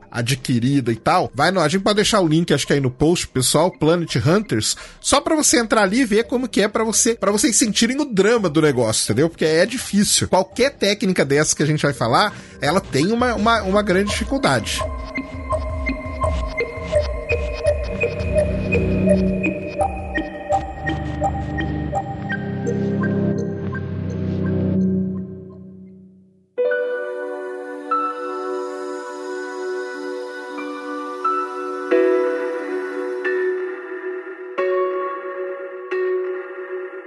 É interessante que, a distância que há entre o dado científico e o, e a- o que se leva para divulgação nesse, nessa questão dos exoplanetas é muito claro. Porque quando você tem lá o método de velocidades radiais, você tem, na verdade, é um espectro, né, com as variações, e, e no caso do, do trânsito, você tem curvas de luz que são medidas por fotômetro, né? Então você tem um espectroscópio que determina que te dá um, um número de dados que é colocado lá. Comprimento de onda, intensidade, variações temporais. E no caso do, do- da, do- da curva de luz, você tem intensidade de luz por tempo, as curvas de luz. Então que você tem uma curva de luz extremamente complexa, o que você vai fazer? Como é que você faz? Você vai olhar para ela e falar, ah, aqui está o planeta tal, aqui está o planeta tal? Não. Você vai conseguir uma quantidade enorme de dados. Quanto mais dados, melhor. Você vai produzir modelos. Então é uma, uma das coisas que, que tem que falar com muito cuidado para as pessoas não, não pensarem, não entenderem errado, mas existe o que acontece é um modelo que você, no qual você chuta, você arbitra valores, plane, tan- número de planetas, período deles e bota isso para rodar em simuladores, verdadeiros moedores de números gigantescos, né? Dentro de computa supercomputadores. o que vai acontecer? Esse vai pegar esses modelos e vai produ- reproduzir, vai tentar reproduzir aquele espectro, aquela curva de luz. O que chegar mais perto, certamente, deve ser o que realmente está acontecendo ali. Então você vai chegar, você tenta com um planeta, não deu. Tenta com dois, tenta com três. Aí chega lá no caso do Trapiste que tem sete, se eu não me engano. Então você vai fazer, você vai entrar com dados, leis físicas também, né? Que vai estar tudo seguindo as leis físicas, né? Então você vai que vai filtrar um pouco das possibilidades, não é qualquer coisa que pode existir, né? Você vai usar as leis de Newton, você vai usar as leis, né, o que a gente sabe sobre formação planetária também para diminuir um pouco dessas possibilidades, mas é- essencialmente é um chute, mas não é um chute, é aquele chute de qualquer maneira. São dados que você vai fazer modelos que vão reproduzir dados experimentais. E, e muitas vezes é legal você usar mais do que um método para confirmar. Então eu vi por trânsito, mas vamos ver é, variação radial também. Quando dá para fazer os dois, então é ótimo, porque aí você pode, você vai usar métodos diferentes, dados diferentes e chegar a resultados iguais. Nem sempre isso acontece, mas quando acontece é o céu, né? Então, mas é, é- mas é importante ver que pode acontecer, por exemplo, vamos supor que você colocou uma sonda lá naquele planeta, naquele sistema que você chegou à conclusão por esse método de que tinha seis planetas. Chega lá tem cinco, tem sete. Errou? Não. É o mais próximo que conseguiu chegar, porque deve ter alguma sutileza num planeta lá, ou numa órbita, ou numa trajetória. A gente não consegue nem saber quantos planetas tem no nosso sistema solar. Pode ser que tem um nono planeta aí que o pessoal tá achando. Imagina querer saber todos que estão numa outra estrela, né? Tipo, é muita Pois pretensão. é. É, esse nono planeta tem uma força, um pouco forçação de barra também, eu acho, mas tudo bem. Eu Mas é acho que vai achar. Eu tô do time É, que tem o tudo bem. planeta. O otimismo é uma coisa muito bacana, muito bonita. Mas se você for ver os dados do cara, você vê que ele pegou o modelão, chutou lá Não, e chegou. são- pô, tem que ter alguma coisa ali pra justificar. Nossa, mas tudo bem, vamos voltar. Eu só sei que no meio dessa conversa, Plutão está chorando. Chorando, exato. Pensei nisso, É, tadinho. vocês ainda têm essa coisa com Plutão, gente? Esquece esse. Eu lembro. Não, cara, sempre que fala de Plutão, eu lembro da charge em que o Neil deGrasse Tyson fala: Plutão não é planeta. E o Plutão responde: Você não é o Calcega. Exatamente. a lata dele, né? Você ficar esperto. É, o que vocês comentaram antes de que a gente consegue detectar com mais de um meio de detecção, além de confirmar aquele planeta, a existência dele por, por outra, outro método, a gente consegue, às vezes, outras, outros dados daquele planeta. Por exemplo, na velocidade radial, a gente consegue descobrir a massa do planeta, ou estimar ela, né? Enquanto que no trânsito, a gente consegue descobrir o raio do planeta. Então, se a gente tem só a velocidade radial que ele provoca na estrela, a diferença da velocidade radial, a gente só sabe a massa, a gente não sabe quão longe ou qual o tamanho desse planeta, então ele pode ser muito grande e tá longe, ou ele pode ser pequeno, tá perto e Sim. ter a mesma intensidade na, de vibração na estrela. Isso, isso é legal, além de confirmar, né? Acho que isso é muito importante, é. Mas lembrando que pela, pelo Kepler, se você tem um período, você consegue chegar na massa, né? É, e outra coisa também, a gente, o, o- a gente, né? Eu falo várias vezes, no meu, até nos meus vídeos eu falo a gente como se eu fizesse também, mas não faço nada não.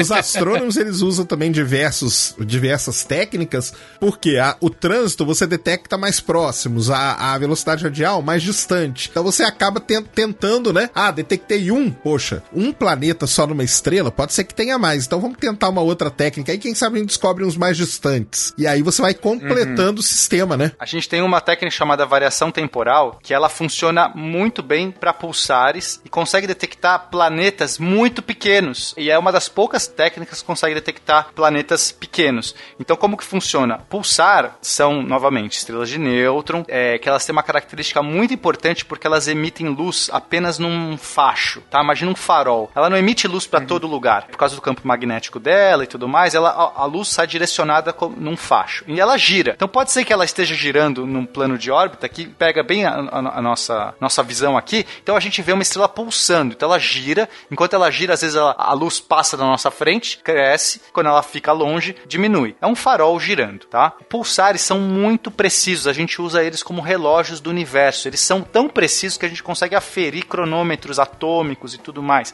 O período de pulsação desses pulsares é muito, muito, muito preciso. É uma das coisas mais precisas que a gente tem em termos de tempo, medição de tempo. Então, se tem um planeta girando ao redor de um pulsar, a gravidade do planeta vai alterar novamente a órbita desse pulsar, o giro desse pulsar, de uma maneira tão ínfima que a gente vai ver uma diferença de timing. Então, às vezes, o timing, vamos supor que seja um período de um segundo, tá? Normalmente é muito mais do que isso, mas só para cada um segundo ele dá uma volta. Só que aí, de repente, teve um- uma volta que ele deu 0,9, ele deu, deu uma atrasada, na outra ele acelerou mais. Opa, tem um planeta ali, ou algum objeto, né, que a gente tá atrasando ou, ac- ou acelerando essa rotação. Essa é uma das técnicas mais precisas de todas. A gente consegue detectar planetas até um décimo da massa da Terra, tá? E quanto mais afastado tá o planeta da estrela, melhor ele detecta. Então, é uma ótima técnica para detectar planetas longe. Normalmente, a do trânsito detecta planetas perto. Então, essa é o meio que o oposto. O problema é que só funciona em estrelas de neutro. Estrelas de neutro são raríssimas. Então, quer dizer, é uma, é uma ótima técnica, só que só funciona para uma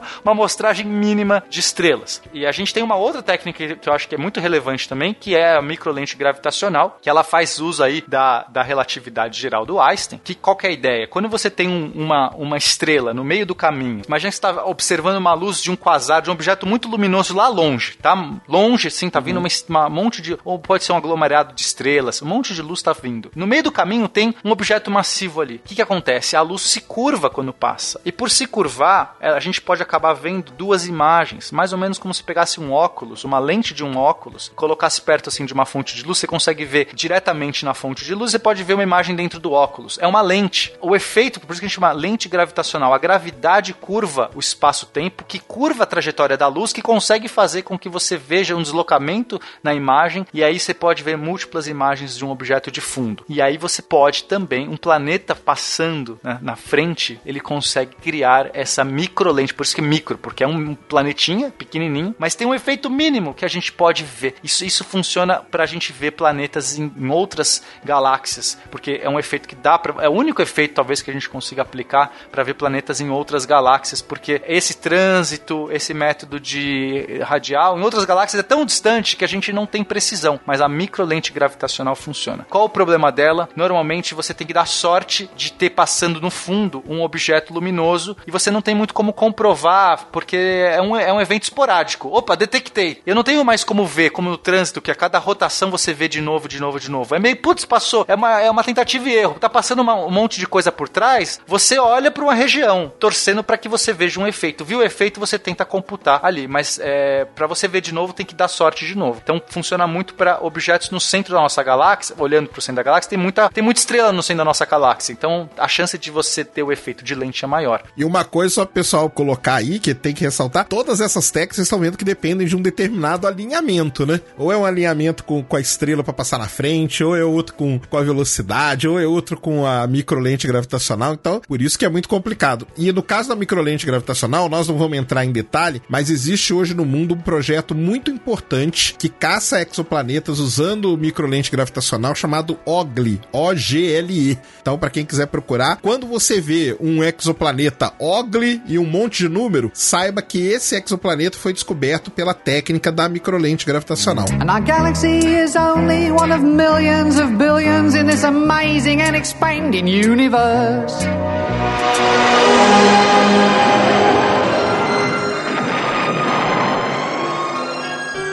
Cara, sério, a cada descrição que vocês dão desse método, eu fico mais. Puta, que a gente tá vivendo a ficção científica, cara. Sim, é Porque, muito na boa, esse da microlente eu achei impressionante. Porque assim, eu tô. Na verdade, todos, né, cara? Assim, tem outros métodos também, né? A gente tá citando. Não, só- tem que falar de um que é o mais, que é o mais básico de todos, mas é um dos mais difíceis, que é imagiamento direto, né? É, esse é raríssimo. Você você tem que olhar o planeta. Ele é raro, mas olha só a tecnologia a que ponto chegou. É raro você ver diretamente. É muito mais fácil, entre milhões de aspas, você detectar um, um sinal, uma queda na curva de luz, uma oscilação na estrela, do que você vê diretamente. Tecnologia hoje chegou a, a tal ponto que o observatório de Subaru, que fica no Havaí, ele tem uma câmera ligada nele que chama Planet Imager. Imager com, com, com G-R-E-E-R no final, que é só dedicada a detectar exoplanetas por meio da do imaginamento direto. Então ele fica caçando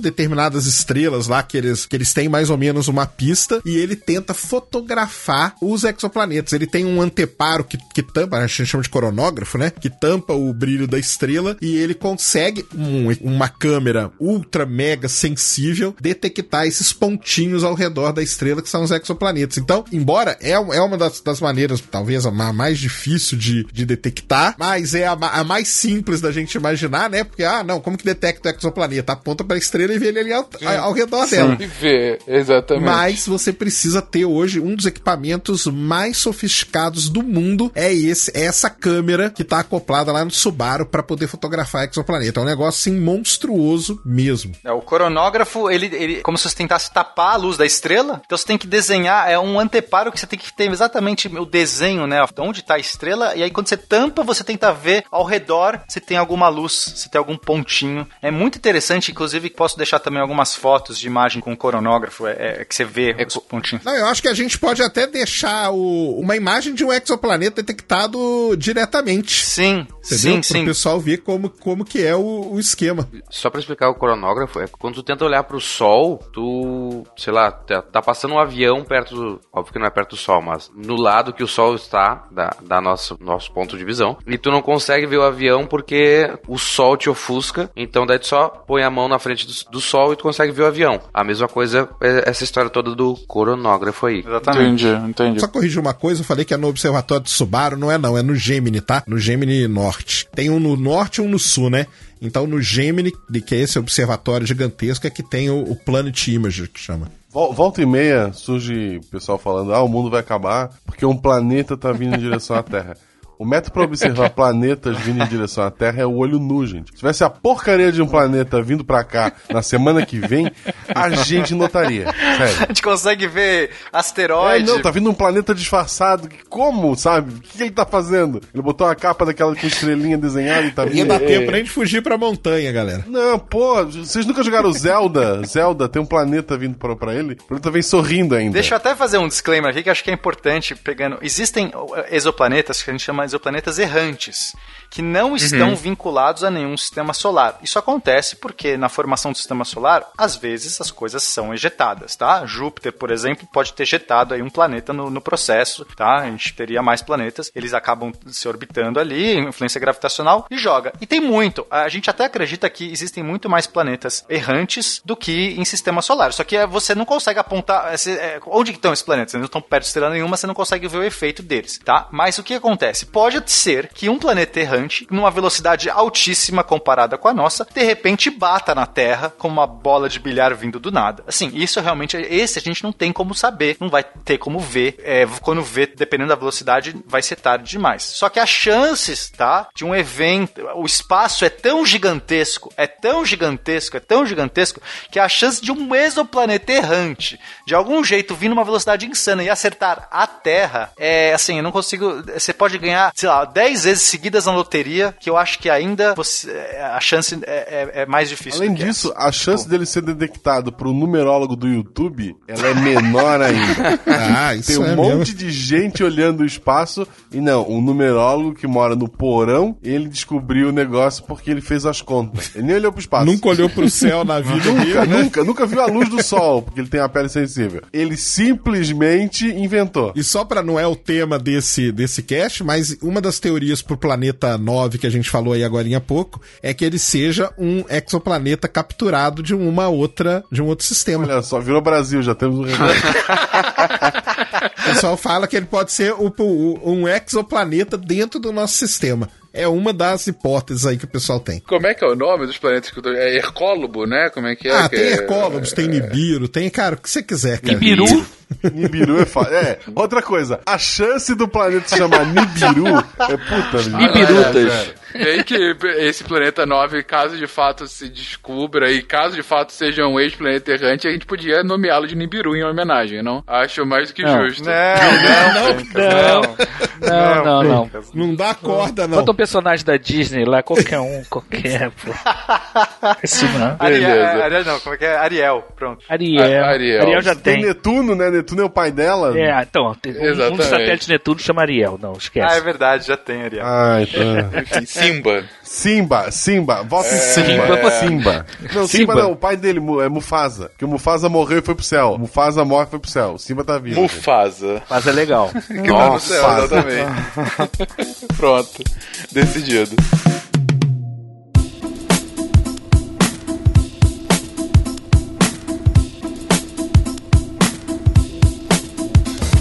Bom, a gente falou então aqui sobre ó, os. Bom, a gente pode falar os principais métodos de detecção, né? Eu tô vendo aqui um gráfico que tá dizendo que só velocidade radial e trânsito é 95% das detecções que a gente tem, né? Ou seja, tá bem concentrado nesses dois, né? É, hoje, assim, a, amostragem maior tá em torno desses dois. O trânsito ainda é, é maior, é 77% de, de- no, no trânsito. Só que aquilo que o Sakane falou, tem lugar, e às vezes tem descobertas são muito importantes, como você detectar um planeta fora da nossa galáxia. e Não adianta ter trânsito. Pode ter, um milhão de planetas detectados com trânsito, mas só Claro, com claro. lente gra- microlente gravitacional você vai pegar. Ou pulsares, você vai querer ter. é, Por exemplo, o menor planeta que a gente já detectou até hoje, que se eu não me engano tem uma massa. É 2% a massa da Terra. Olha só que legal. Foi usado o método da variação temporal, que foi num pulsar. Então também não adianta eu ficar pegando uma coleção enorme de mesmos planetas, porque a gente vai perceber que, que a gente vai encontrar muitos Júpiters quentes e muitos, muitas superterras, né? Assim, dentro de, de outros espectros. Por que, que são Júpiters quentes? São planetas de massa comparadas às de Júpiter que estão orbitando tão próximas ao, ao seu, à sua estrela que ela tem período de dias. Então, às vezes, ela deu uma volta. O ano, sei lá, desse planeta dá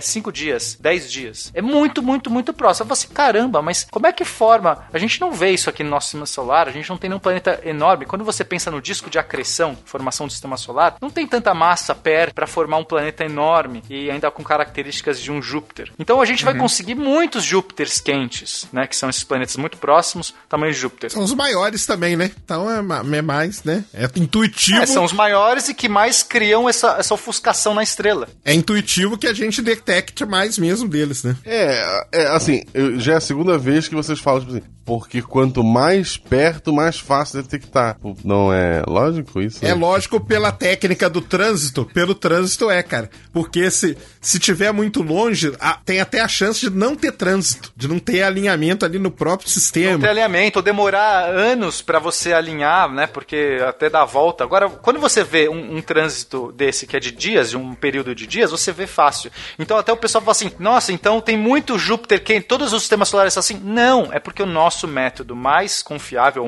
mais confiável não é boa palavra, mais disseminado hoje, que é o trânsito, pega mais esse planeta. Então você tá pegando esse perfil, você tá fazendo um, um método que pe- pega um perfil e é natural que você pegue planetas desse E perfil. eu acho até que aqui cabe a gente explicar por que, que a técnica do trânsito é que mais detecta exoplaneta. Porque a gente teve uma missão que é o Kepler, né? Que é um telescópio É um telescópio, não é um telescópio espacial, que ele ficou analisando a curva de luz no, no, no período que ele funcionou como missão Kepler de 150 mil estrelas ele fazia essa varredura e ficava captando a curva de luz. Então, e ele só ele só detecta por meio da técnica do trânsito. E aonde que você vai ter na Terra alguém que, né, algum observatório, algum projeto que consiga observar tanta estrela igual Kepler conseguia. E isso depois que teve o problema lá que, que quebrou ali as, as rodas de reação dele, em vez de, de acabar com a missão, não, eles falaram: "Não, nós vamos apontar ele para outras estrelas que não são tão apagadas", e ele observou mais de 200 mil curvas de luz. Então, óbvio que a técnica do Transec vai ter mais, como disse o, o Naelton, né? Tem, tem um viés aí, porque é o telescópio que ficou desde 2009, né? Quando ele foi para o espaço, até agora, vai completar ano que vem 10 anos, que ele tá aí detectando curva de luz, é, caçando o exoplaneta. Então, existe isso, o porquê, né? Da técnica de trânsito, se é que mais descobre exoplaneta. Ele já detectou é, mais de 2.500 exoplanetas. Sozinho, e ainda tem né? mais uns. Sozinho, mais uns 2.500 outros potenciais, né? Porque a gente precisa confirmar. Assim, nossa, pode ser um falso positivo ou pode ser um planeta. Isso aí também é interessante da gente falar, porque o que que acontece? Normalmente, primeiro você detecta o que é candidato a exoplaneta. Então, quando o Kepler faz uma detecção, como, como que funciona assim, vamos dizer, o workflow deles, né? O Kepler vai lá e detecta um candidato. Aquele candidato é dado aquela, aquela coordenada, aquela estrela, para os grandes observatórios do mundo, VLT, Keck, Gemini, Subaru, esses grandes, William Herschel lá na Europa, esses grandes telescópios, eles precisam confirmar três órbitas daquele exoplaneta. Quando isso acontece, aquele exoplaneta é então confirmado como um exoplaneta. E assim vai. Só que ó a quantidade de candidatos. São dois mil e, e tanto que o Kepler já confirmou. Só que ele tem em 150 mil estrelas. Imagina a quantidade de candidatos que eles têm. Então, o que, que o pessoal está desenvolvendo hoje são técnicas de você não precisar ficar dando esse, esse candidato pro observatório. Porque senão o cara vai ficar maluco, né? A vida inteira dele ali tentando confirmar. Então, hoje já existem técnicas computacionais que o cara roda ali para tentar não confirmar exatamente, mas pelo menos dar uma grande limpa nesse dado. Então, o, o fluxo para detectar é esse. O Kepler vai lá, acha o candidato, o candidato é dado para esses observatórios em Terra e eles precisam confirmar três órbitas para então ser confirmado como exoplaneta. É assim que funciona o detecção. Tem uma coisa interessante também, por que, que tem, os trânsitos são tão dominantes em relação até à velocidade radial, é quando você vê os dados brutos de cada um desses, dessas duas formas de, de obtenção. Quanto que no espectro você tem uma quantidade enorme de, vari, de, de pontos variando em, em comprimento de onda, no tempo, né? Então você tem vários fatores envolvidos, é, tem muito mais ruído envolvido. A curva de luz, a, a, a curva de luz é uma coisa muito mais limpa, mesmo com o ruído que tem sempre, é uma coisa mais fácil de você modelar comparado com o do espectro. Eu creio que com à medida que, que os computadores se tornarem mais poderosos, essa diferença possa desaparecer.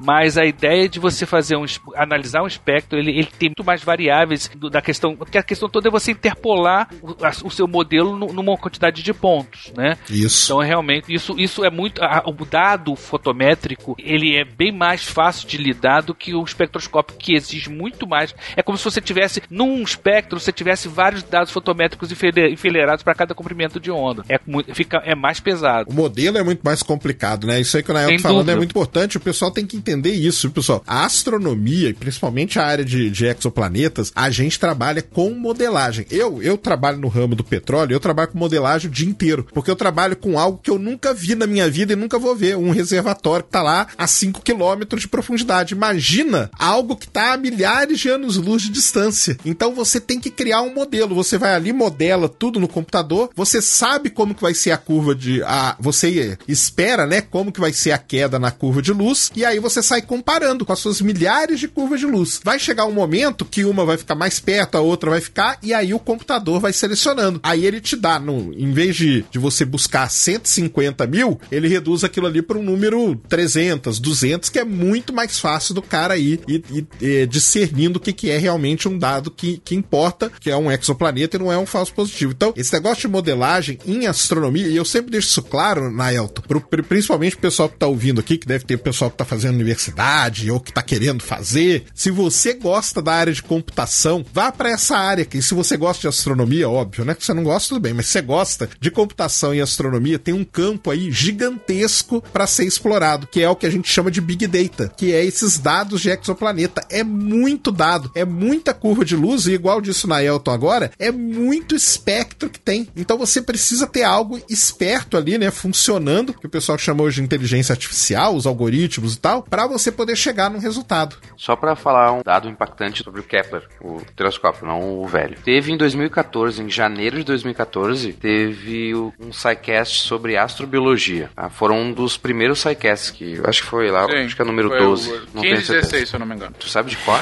Bom, um mês mês depois, finzinho de fevereiro daquele mesmo ano, saiu uma lista, um, foi, acho que foi a primeira lista grandona de exoplanetas que o Isso. Kepler detectou, que eram confirmados. Até então, na data do, daquele podcast, eles falam ainda, durante o podcast, que tinha mais ou menos 800 exoplanetas detectados. O Kepler, naquele mês, confirmou mais 715. Então ele dobrou em uma tacada só. É, dobrou. Tem um gráfico sobre as descobertas, eu posso deixar também no post, e dá pra ver bem essa curva, ela é exponencial. Então a gente tinha lá a detecção 98, aquela lá, não sei o que, 2000, foi crescendo, de repente, o negócio, a cada dois anos a gente meio que dobra. A, a relação hoje tá sendo a cada dois anos a gente tá dobrando a quantidade de exoplanetas detectados. Por que disso? E aí uma coisa pro pessoal que xinga e fala que a NASA é o demônio, é o capeta. Esses dados do Kepler são dados abertos. Qualquer pessoa, qualquer um, você que tá ouvindo, você pode entrar lá, baixar todos os dados, todas as curvas de luz, sentar na sua casa, fazer um código, um programa de computador e sair analisando.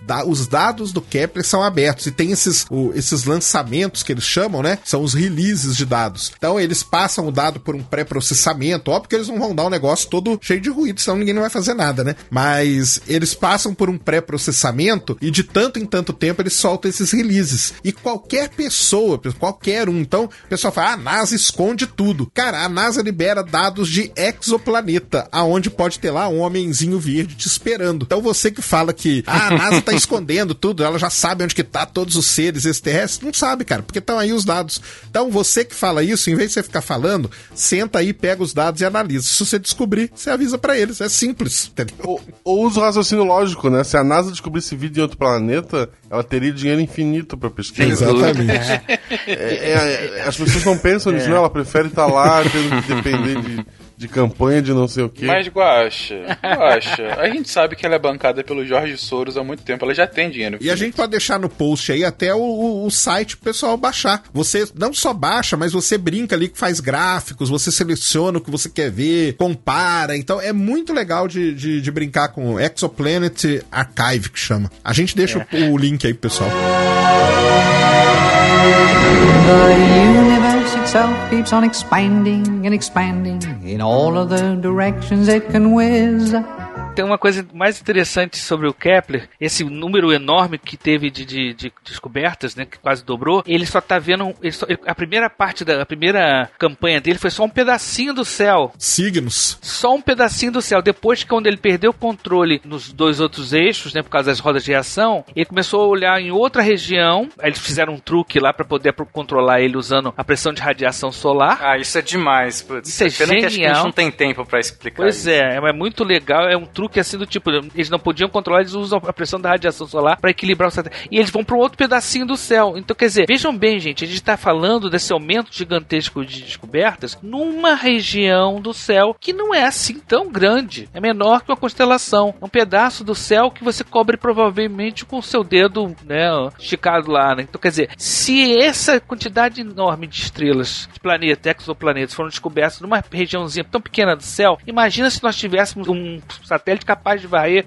o céu inteiro. Que é o próximo que vem aí, né? É o TESS. Que é o TESS, o Isso. TESS, né? Vai ser lançado, inclusive, pelo... Pelo Falcon 9 em abril, tá? É, tá, tá escrito março, só que acabaram de falar que vai ser abril de 2018. Caraca. Isso. Mas aí, se, se quiser, eu até completo. Na- a- agora, quando a gente tá gravando esse. Hoje, no dia que a gente tá gravando esse cast aqui, o TESS acabou de chegar em, em Cabo Canaveral. Ele foi construído por uma empresa chamada Orbital, viajou 17 horas de caminhão, embalado lá bonitinho no container dele, e acabou de chegar em Cabo Canaveral para ser preparado para ser colocado no, no Falcon 9, que vai lançar ele. Isso porque a SpaceX pediu um mês a mais para preparar o Falcon, preparar a coifa para não ter problema nenhum, porque é uma missão ultra importante, que é a TESS, que a gente chama. O Kepler é um observatório espacial. O TESS vai ser outro observatório espacial. Mas, nos grandes observatórios da Terra, a gente tem projetos que estão rodando. E os projetos, normalmente, eles recebem o nome nome do equipamento, né? Então tem um famoso que é o HARPS, que é um espectrógrafo de altíssima resolução e sensibilidade que fica no, no ESO. Cara, é um dos equipamentos mais precisos que a gente tem na Terra. É, É o HARPS.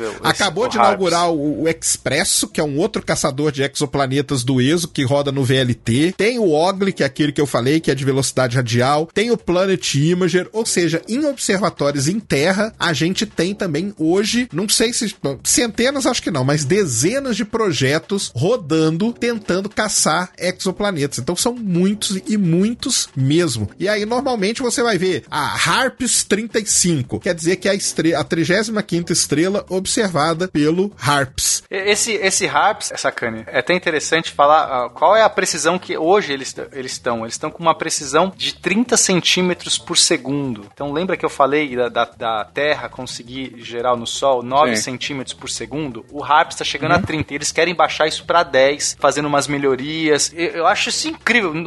Um telescópio na Terra conseguir detectar uma, uma diferença de 9, de 30 centímetros por segundo.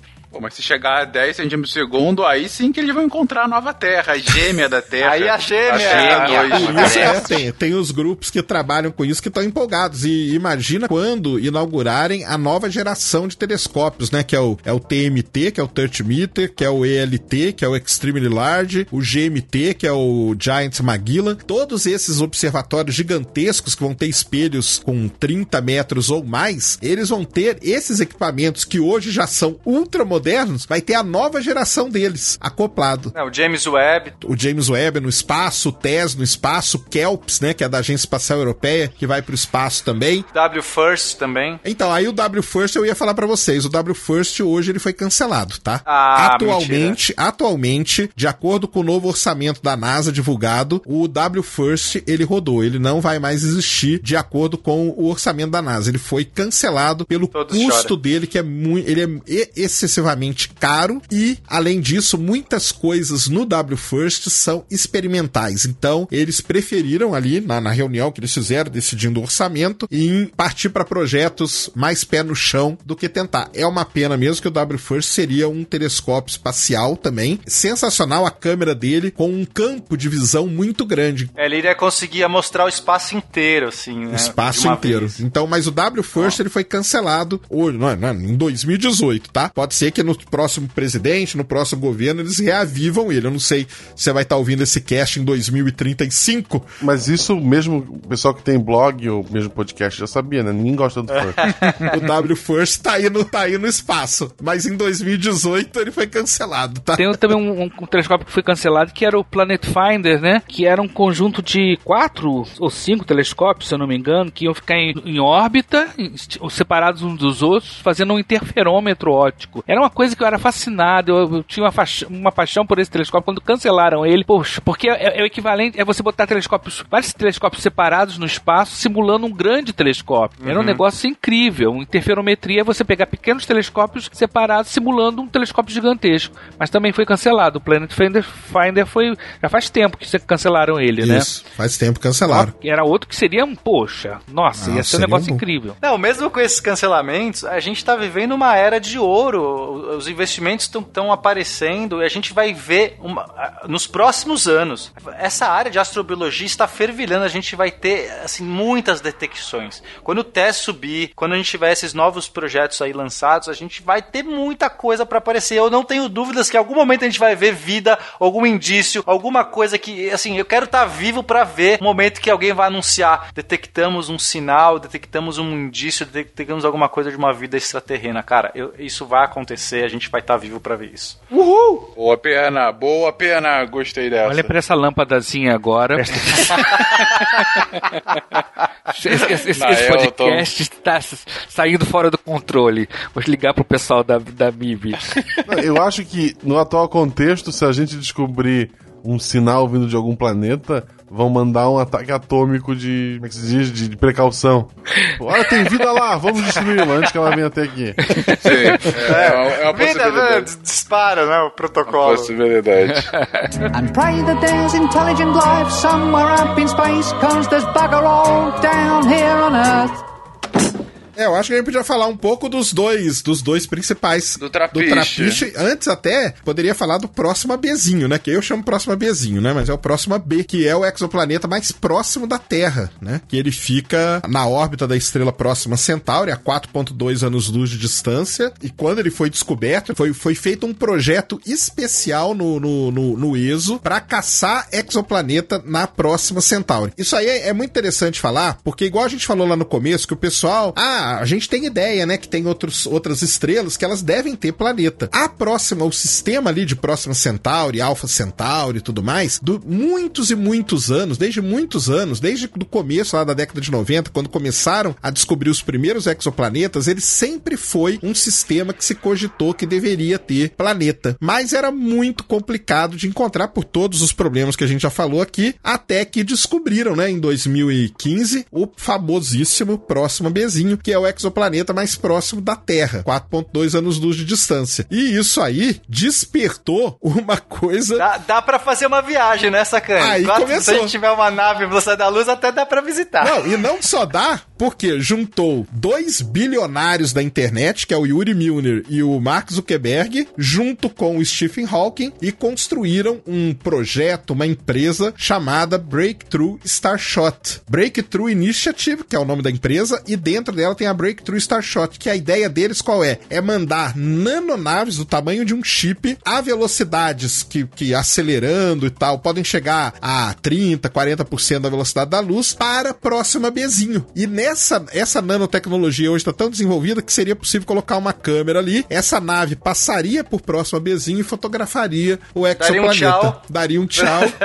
seria algo espetacular. Eles já fizeram até projeção que isso aí pode acontecer daqui 130, 140 anos, dependendo da tecnologia. Dá Pra usar propulsão a laser nessa. Isso, eles querem pegar o chip, é pequenininho, ele vai com uma vela gigantesca, aí canhões a laser nas maiores, nas montanhas mais altas da Terra vão ficar atirando, né? E vai levar essa vela até ela acelerar. Agora, fora tudo isso, fora a ficção e tal, o mais legal é o seguinte, que você vê uma ciência que a gente tá falando toda hora aqui, que é relativamente nova, de 1995, o quantos desdobramentos ela criou. Cara, não importa se o cara vai fazer a nave e, vai chegar lá, mas só dos caras estarem pensando nisso, tentando desenvolver alguma tecnologia, por tudo que pode estar por trás, isso aí já é um negócio espetacular. E você vê que pessoas que têm muita grana que estão dedicadas de certa forma a isso, que é o Milner e, o- e o Zuckerberg. Então é um negócio interessante. Se ele vai fazer ou não, se o, se o Hawking tá louco ou não, que já um monte de gente fala isso e tal. Cara, isso aí eu, sinceramente, eu particularmente não me importo. Mas deles estarem imaginando e pensando, pra mim é a coisa mais importante. Então, o próximo B é um dos exoplanetas aí, no meio desses 3 mil e tantos já foram descobertos, é o mais próximo da gente e desperta toda essa curiosidade, toda esse, todo esse frisson, né? É, eu vou colocar inclusive um gráfico, é, um- uma imagem aqui no post mostrando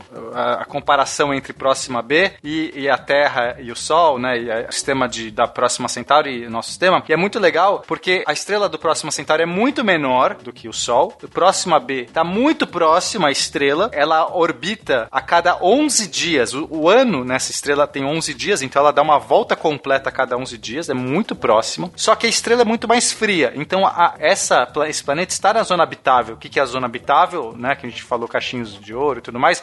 É uma região onde a, a luz, a radiação que você recebe permite, ou né, po- tem grande chance de permitir água, água líquida. E a gente entende que essa região é uma região muito específica. Não, é, normalmente a, a maior parte, ou você está muito quente e você não permite que a água líquida ela evapora, ou muito fria a água congela. Então você tem uma região muito específica. Planetas que estão nessa região são um bom indicador. Agora, o problema é que por estar tão próximo da estrela, ela, esse planeta deve estar travado gravitacionalmente. Significa que ele deve sempre manter uma face virada para o Sol, né, para a estrela dele.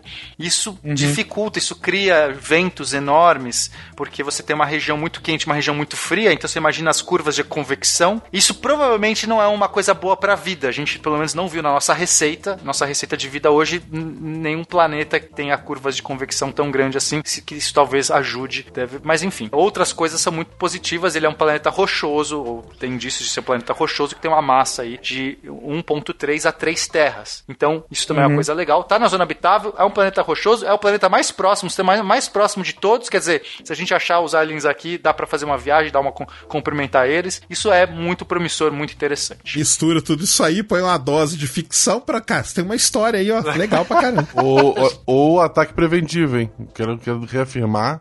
Não, e só lembrar, e só lembrar uma coisa que o Naelto falou lá no começo. Pessoal, aquelas imagens que vocês veem são concepções artísticas, tá? De acordo com esses dados aí que o Pena falou, eles dão pra um artista que vai lá e imagina como que é o mundo. Então, uma vez o cara falou: "Ah, mas como que você sabe que próximo a Bezinho tem esse desfiladeiro aí?" Não, cara, não tem. Isso aí é uma concepção. Entendeu? A gente não vê, a gente nunca viu ele. É uma concepção artística que o pessoal faz. Então, isso tem que tomar, tem que bater nessa tecla, porque já sabe, né? Você não bate no, no comentário, vai estar lá, ah, mas tá vendo essa imagem aqui? Ninguém nunca viu que é de- É. diz que é desse jeito. Não é mesmo, é uma concepção. Pode ser que mude tudo. E quando você faz novas medidas, ah, você descobre que ele é rochoso, o cara vai lá e refaz o desenho dele. É uma maneira de ilustrar, porque senão ia ficar um negócio muito abstrato. Tem que acabar os artistas. Maldade. Tanto que agora- até agora a, a New Horizons chegar em Plutão, a gente tinha a melhor foto de Plutão era parecia um globo de discoteca, de tão terrível a resolução. Então como é que a gente não consegue tirar uma foto decente do nosso próprio sistema solar? Vai ter uma foto com as nuvens roxas de Gliese. Exato, as, as pessoas falam isso.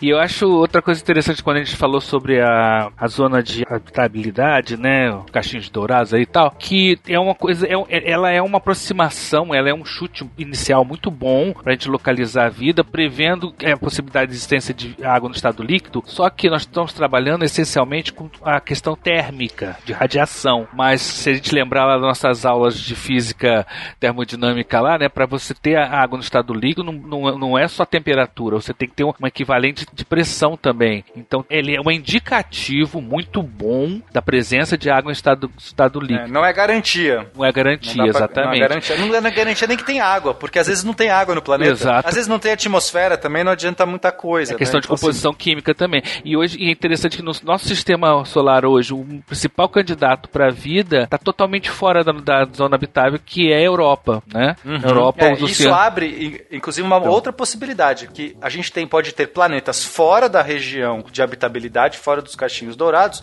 e que Sim. por ah, é, questões térmicas, né, no caso, por exemplo, a Europa, ela é é aquecida pela gravidade de Júpiter. Só pôr um parênteses, tá? Não quero te interromper, não. Já interrompendo. Não, imagina. Sabe o que, que o pessoal fala? Que a Europa tá na zona habitável de Júpiter. Eu já ouvi isso. É, é um pouco forçação, né? Não, então, né, a gente tem um aquecimento geotérmico ali da Sim. de É, Europa. Não é, não é forçação, né? É um conceito É diferente. só extra- extrapolar o, o Não, é- conceito. é, outro né? conceito.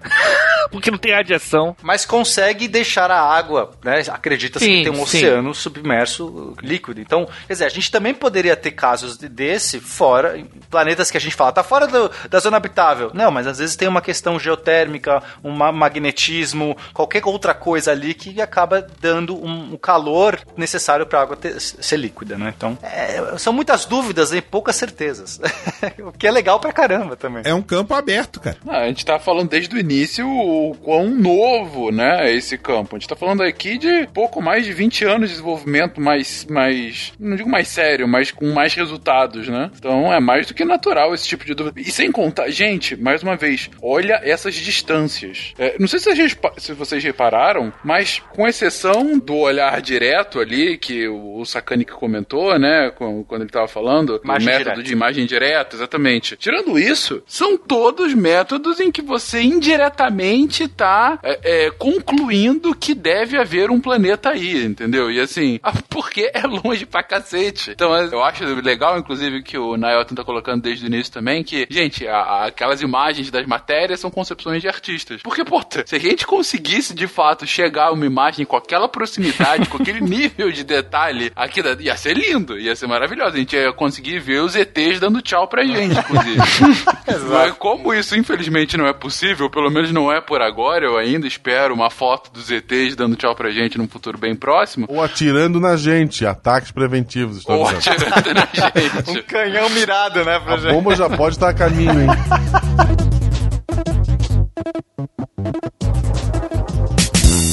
Thank you.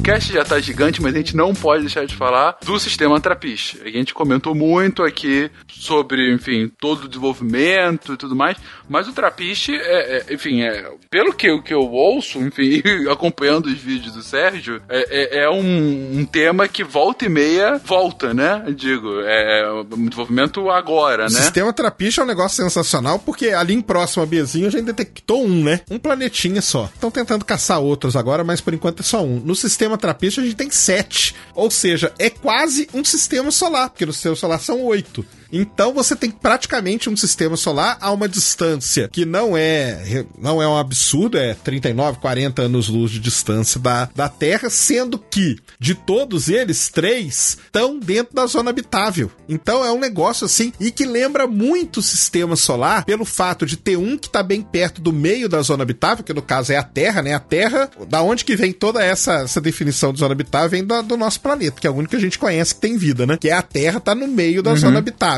E, e aí você tem uhum. Marte que tá numa borda externa, né? E Vênus que tá na borda mais, mais interna. E no Trapiche você tem uma configuração muito parecida. Então foi, na verdade, uma descoberta sensacional do Trapiche.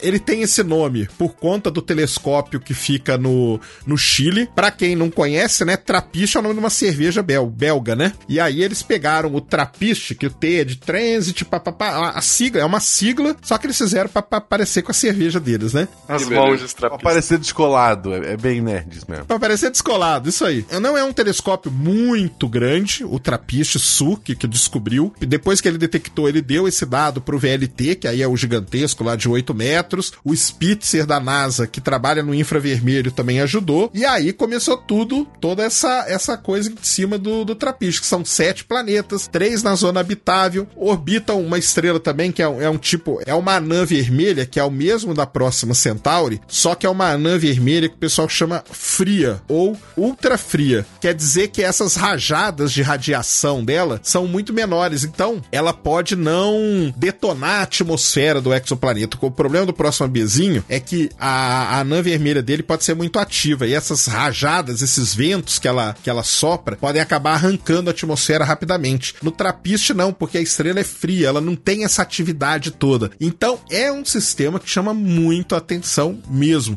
por todas essas características, e ele não para de ser estudado, tá pensando? Não para, desde o dia que ele foi descoberto, a quantidade de estudos, de simulações, de pensamentos, de conjecturas que foram feitos em cima do Trappist é um negócio violento. E é a Trappist 1 porque é a primeira estrela que esse telescópio aí estudou e tudo mais. Pode que ter sorte, outras. hein? Primeira estrela, tá, sete planetas. Sete planetas. Pô, eu quero ter essa sorte, cara. É um negócio realmente violento. É um negócio muito legal. É quase toda semana, que a gente tem notícia do sistema trapista, porque é muita gente que tá estudando. E agora, quando, quando detectaram ele, né, você não tinha dados sobre a densidade e tal, porque esses dados, eles precisam ser processados, analisados, reanalisados, integrado com outros observatórios para você chegar a conclusões mais precisas. Quando descobriu, você tinha ali o tamanho, né, a massa, né, o raio e a massa, basicamente.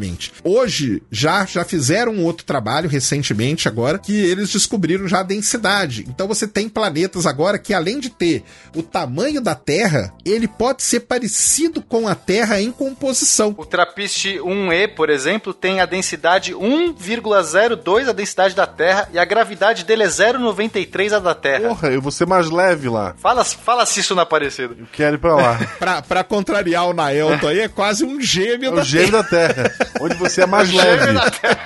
Olha só. A diferença é que ele, o, o, ano dele é seis dias, né? Só isso. Ele dá, ele dá uma volta completa. Caramba. Dias. Porra, excelente. Toda semana você faz aniversário. Excelente. Não, só pro pessoal ter uma ideia, né? O sistema Trappist todo, os sete planetas, eles cabem dentro da distância do Sol até Mercúrio. Mas aí, pelo fato da estrela ser muito menor, da estrela ser fria, o que importa não é isso, né? O que importa é a quantidade de radiação que chega. Pô, e ainda é friozinho sozinho. Eu quero ir pra lá. É. Eu quero ir pra lá. E a quantidade de radiação, de luminosidade da estrela que chega no planeta, é isso que vai ser determinante, igual a gente tava falando aqui, né? Pra se vai ter água em estado líquido ou não, se vai ter vida ou não. Só, só para deixar claro pro ouvinte, é, quando o, o Sakane fala que os planetas estão entre Vênus e Marte, não quer dizer que eles estão na distância de Vênus, estão numa distância equivalente em termos de radiação, em termos de temperatura do que seria Vênus e Marte. Eles todos estão muito próximos a essa estrela e todos giram períodos aí o seu, o seu, seu ano é de poucos dias. A gente tem de 1.5 dias o mais perto, que é o Bzinho, até o mais distante, que é o H, 18 dias. Todos eles estão, inclusive, trav- provavelmente travados gravitacionalmente, que é aquilo que eu falei. Isso pode ser um problema, porque cria curvas de convecção, tá? Mas a gente, talvez a vida consiga se desenvolver mesmo assim nessas condições. E, e eles têm uma, eles estão travados internamente também em órbita, o que impede que eles continuem é, migrando. A gente tem um problema de migração planetária que os planetas migram a sua órbita e muitas vezes eles entram em órbitas, eles saem voando, não são órbitas estáveis. Como eles têm períodos de translação múltiplos, eles travam em uma ressonância. Mas eu não vou entrar muito nesses detalhes que é. Não, e é aí, só pra completar, né, o, o, o telescópio espacial Hubble, vocês viram que a gente quase não falou dele, né? Mas, porque ele, na verdade, ele não é um descobridor de exoplaneta, mas ele tem um trabalho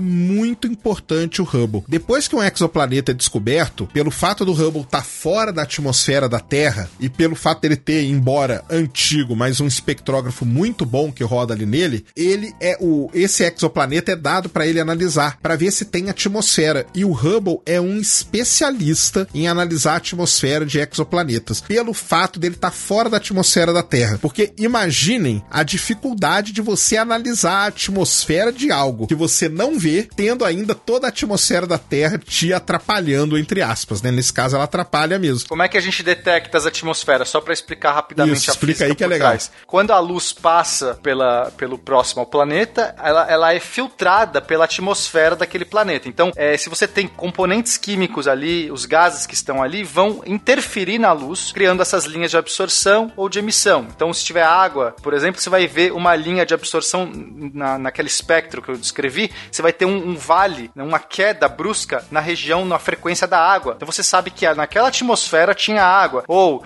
tinha hidrogênio, ou tinha, enfim, gás carbônico. Você tem essas linhas de absorção. Só que se você faz isso na Terra, a gente também vai estar contaminado pelas linhas de absorção da Terra, porque a Terra também tem esses componentes. Então fica muito mais difícil você fazer da Terra, porque você tem que compensar a atmosfera da Terra. E a- então o Hubble, é isso que o Sakane está falando, não tem a influência da atmosfera terrestre, ele pode pegar essas linhas e falar assim: olha aqui, ó, água, olha aqui, é, gás carbônico. Inclusive achou água em alguns desses planetas do Trapiche, não é isso, Sakane? Então, no caso do Trapiche, ele- ele não consegue matar certinho a quantidade de elementos e tal. Isso quem vai fazer é o James Webb. Mas ele conseguiu, por exemplo, detectar em planeta no, no E, se não me engano, que ele não tem, presta atenção, ele não tem uma grande quantidade de hidrogênio. Isso é muito importante de hidrogênio na atmosfera. Porque se você pegar o sistema solar, um, pla- um planeta que tem excesso de hidrogênio na atmosfera é Netuno, por exemplo, entendeu? Isso aí indicaria que esse planeta seria um planeta congelado, como é Netuno. Como tem essa falta de hidrogênio, não tem uma abundância de hidrogênio, ele é um grande candidato a realmente ser um planeta muito parecido com a Terra. Além de todas as características que o Pena já falou, ele tem uma atmosfera e essa atmosfera dele não tem excesso de hidrogênio. Então começam as coisas, começam a ficar muito interessantes no, no sistema trapiche. A gente vai ter que esperar um pouquinho o James Webb entrar em operação lá em 2019, né, quando ele vai ser lançado, para aí ele sim vai ter a capacidade de matar ali todos os elementos que estão na atmosfera do planeta. Mas o trabalho que o Hubble faz é muito importante, porque esses telescópios em Terra ou Kepler, eles não conseguem estudar a atmosfera, eles simplesmente detectam. Ó, detectei aqui o exoplaneta. Hubble, toma aí para você estudar. O Hubble vai lá e estuda a atmosfera, vê, né, se tem atmosfera ou não, e se tiver, ele consegue estudar a atmosfera. Então, é um trabalho integrado muito interessante que é feito. Queridos, vimos então um apanhado aqui sobre essa ciência que está sendo desenvolvida agora, né? Eu tô ainda muito impressionado com a, a tecnologia que está sendo utilizada. É, é aquela coisa de embasbacado mesmo com a, a inventividade, né? Como a gente pode ser engenhoso a ponto de, de, de ter métodos de detecção tão elaborados pra chegar a coisas tão distantes, tão relativamente pequenas e sem, sem luz, né? Mas vemos aí já, enfim, um crescimento exponencial nesses últimos anos com relação a novos exoplanetas sendo encontrados e, como disse agora, como disseram agora, inclusive com possibilidades de, claro, num futuro ainda um pouco distante, mas quem sabe a gente consegue ainda ver em vida, da gente conseguir chegar a planetas que tenham, que podem vir a ter um grau de acolhimento de vida próximo, e quem sabe, inclusive, ETs, né? Por que não? É, é sobre isso mesmo que eu quero perguntar, até porque tem especialistas aqui.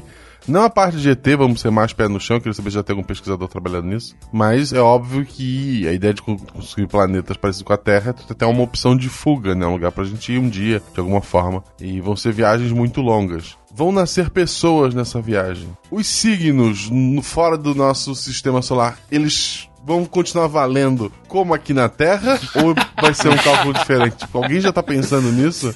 Bom, gente, foi legal, foi legal participar com vocês uma vez no Sacast. Vou sentir muita saudade de vocês. Eu, foi, foi muito legal. Tem exobiólogo, tem exoastrólogo. Por que não tem um exoastrólogo? Uma pessoa que já tá planejando. Você pode ter certeza, cara, que vai ser a primeira coisa que vai aparecer. Uma coisa eu tenho certeza: os signos lá vão funcionar da mesma maneira que aqui. Com certeza, eu concordo com você.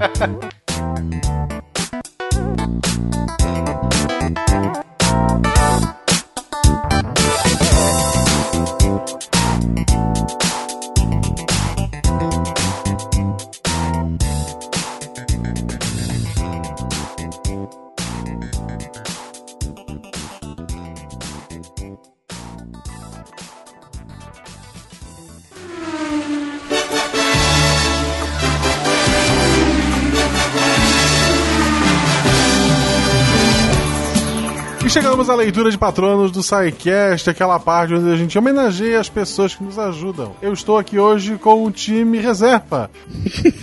Comigo está aqui o Fenka, Obrigado, eu sou do time reserva. Olá. a Thaís. Obrigada por me deixar no banco. E onde tem Thaís, tem Crislane. Como sempre, euzinha. Mentira, porque semana passada teve Thaís não teve Crislane.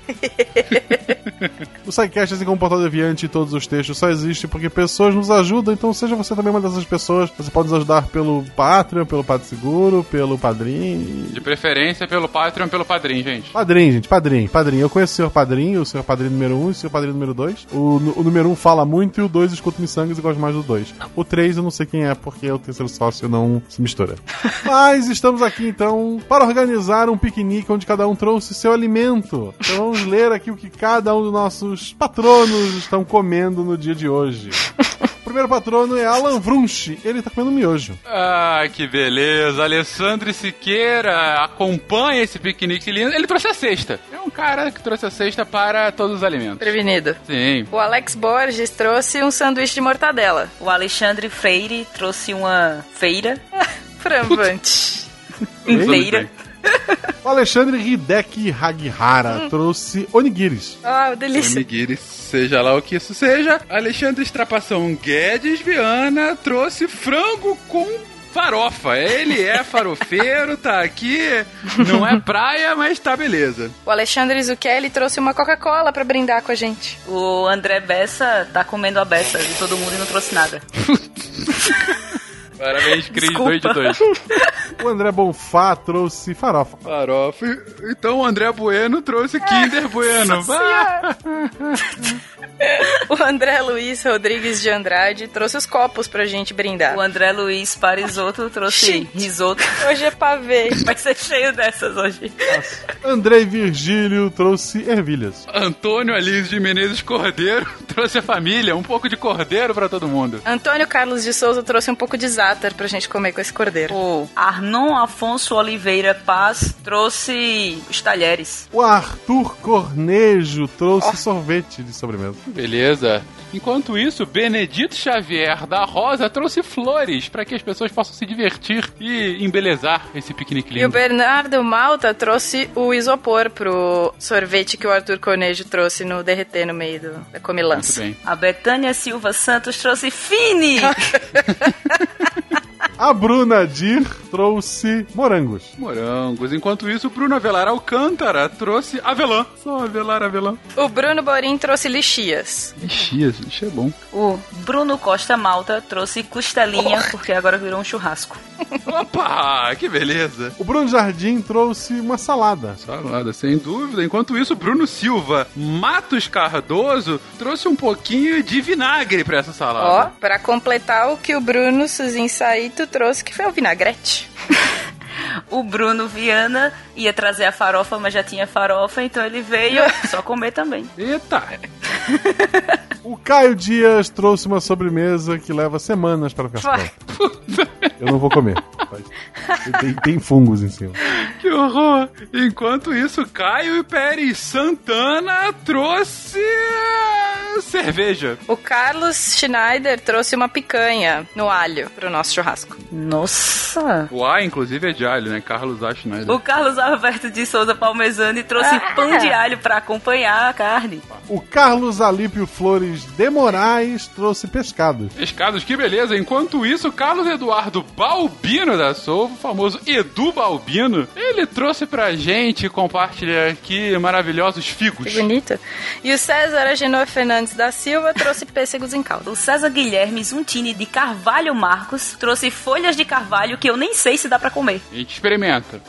O César Maurício da Silva trouxe uma caixa de bombom. Enquanto isso, Christian German Reis trouxe também cerveja, cerveja alemã, por conta do German. Ah,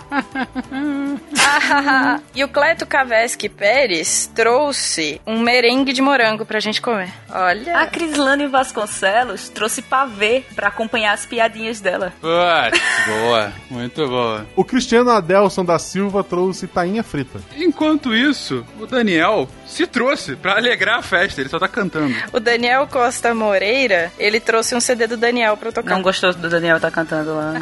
Não, ele prefere. É o playback, o Daniel tá cover. cantando playback. Exatamente. O Daniel Martim trouxe Martini. O Daniel Scopel trouxe um sanduíche. Enquanto a Daniela Araldi trouxe dois sanduíches.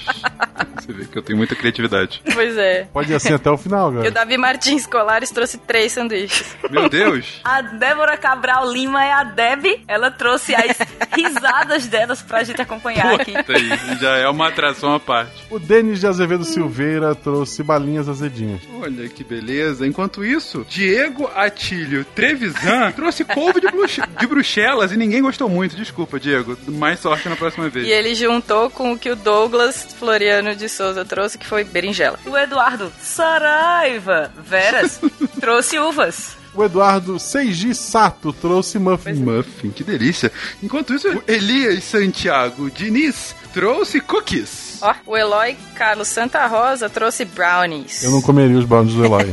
só pra deixar registrado. Nem eu. Não mesmo. O Emerson Luiz Silva trouxe treloso. Quem sabe comemora. O Enio Gali Ferlin trouxe uva passa. Enquanto isso, o Evandro Celino da Silva chega com dois galões de 20 litros de água. Ele é um cara realmente forte e sedento. O Fabian Marcel Menezes trouxe amendoim. O Fábio Chicote tá embolando de rir na grama com as piadas. Chicote é novo, é bem- bem-vindo, Chicote.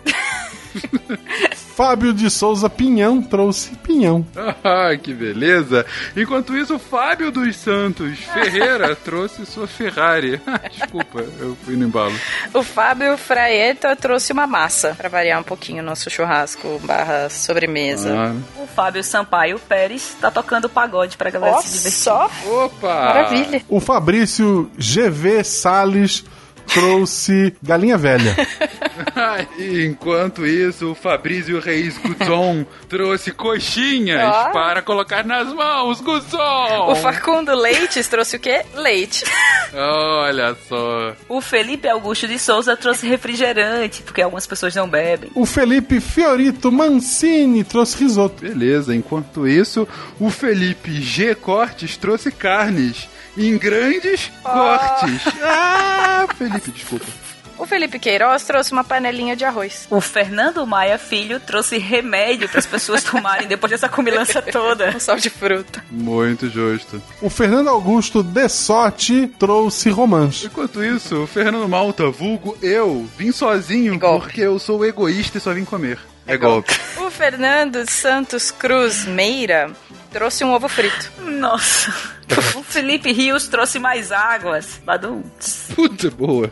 Parabéns. Gabriel Medeiros trouxe mentos. Enquanto isso, Gabriel Tully Ferreira Neto trouxe alguma piada com Game of Thrones. Rapidamente, eu não estou lembrando de nenhuma. Ele trouxe restos de uma festa de casamento. Oh, obrigado, Guaxa, é isso. Obrigado. Nossa. É um cara com gostos peculiares. O que a gente pode fazer? O Giovanni Carvalho Nepomuceno trouxe fandangos. O Giovanni Fedalto trouxe macaronada. O Gianfrancesco Signori trouxe almôndegas. Enquanto isso, Gilmar Colombo trouxe um ovo que fica de pé. O Giuliano Luigi Montagnoli trouxe Ravioli. o ravioli, exatamente. O Julian Nóbrega trouxe manga, porque algumas pessoas não comem essas coisas todas. Na Austrália. frutinhas. Tem manga na Austrália? Não sei, cara. Deve ser alguma manga que te ataca. Alguma coisa. Então É. ele trouxe kiwi. Se era o Kiwi, passarinho, se era frutinha, eu já não sei. Glauber Duarte Monteiro trouxe chocolate meio amargo. Ah, o Glauco Mário Bolelli trouxe cogumelos. Qual o Mário. Entenderam a referência? A Glízia Paulo de Menezes, a nossa Glorinha, trouxe uma caipirinha. Nossa! O Guilherme Arthur Jerônimo trouxe arroz, porque as pessoas estão comendo carne só com pão. O Guilherme D'Alonso trouxe Kinder Bueno. Também. Enquanto isso, o Guilherme Lemos do Vale Souza trouxe Suco do vale. sucos. Exatamente. Não, trouxe sucos de uma marca que nós não vamos falar. O Gustavo Chonar trouxe chamate. Nossa! A Helena Morgado Corelli está triste com as piadas e está ali morgada. Agora ficou felicíssimo. O L. Henrique Salatino trouxe pão com mortadela doce de leite. Sempre precisamos disso. Enquanto isso, o Enaldo Alessandro Lucien da Silva, Nossa. ele trouxe um grande pernil, que ele gosta de pernil. A nossa Yara Grice trouxe pastel de bacalhau. Olha, pastel. Quem, Adoro. quem não gosta de pastel? O Jean Carlo Guela está engasgado. Ah, Cris, rainha. Parabéns. Pra ver pra comer. O Jefferson Estevo não está mais. Ele teve infecção alimentar e precisou ser levado embora às pressas. Poxa, melhora, Jefferson. Enquanto isso, João Pedro Porto Pires trouxe xícaras. Ah! O João Ataíde trouxe um prato de salada, né? Porque a gente tá comendo muita besteira. O João Cláudio S. da Silva trouxe salsicha, que é o sobrenome dele. É o S, Todos deve ser conhecem, salsicha. exatamente. João Henrique dos Santos Lima trouxe laranjas Lima. Muito bem. Enquanto isso, João Paulo LB Martins trouxe um leitão bom beça. Parabéns. João Paulo Verenca dos Santos trouxe uma maçã na boca do porco. Beleza? O Josaí E.G. Júnior trouxe uma empada Putz. grande. Ah, Hum, é um empadão. Ah, E.G. José Abel Oh. Mendonça Paixão trouxe sazão. Precisamos, precisamos. Enquanto isso, José Eduardo de Oliveira Silva trouxe olivas, trouxe Azeitona. azeitonas, obrigado, eu tava esquecendo a palavra. Trouxe azeitonas e eu sabia desde o início da palavra.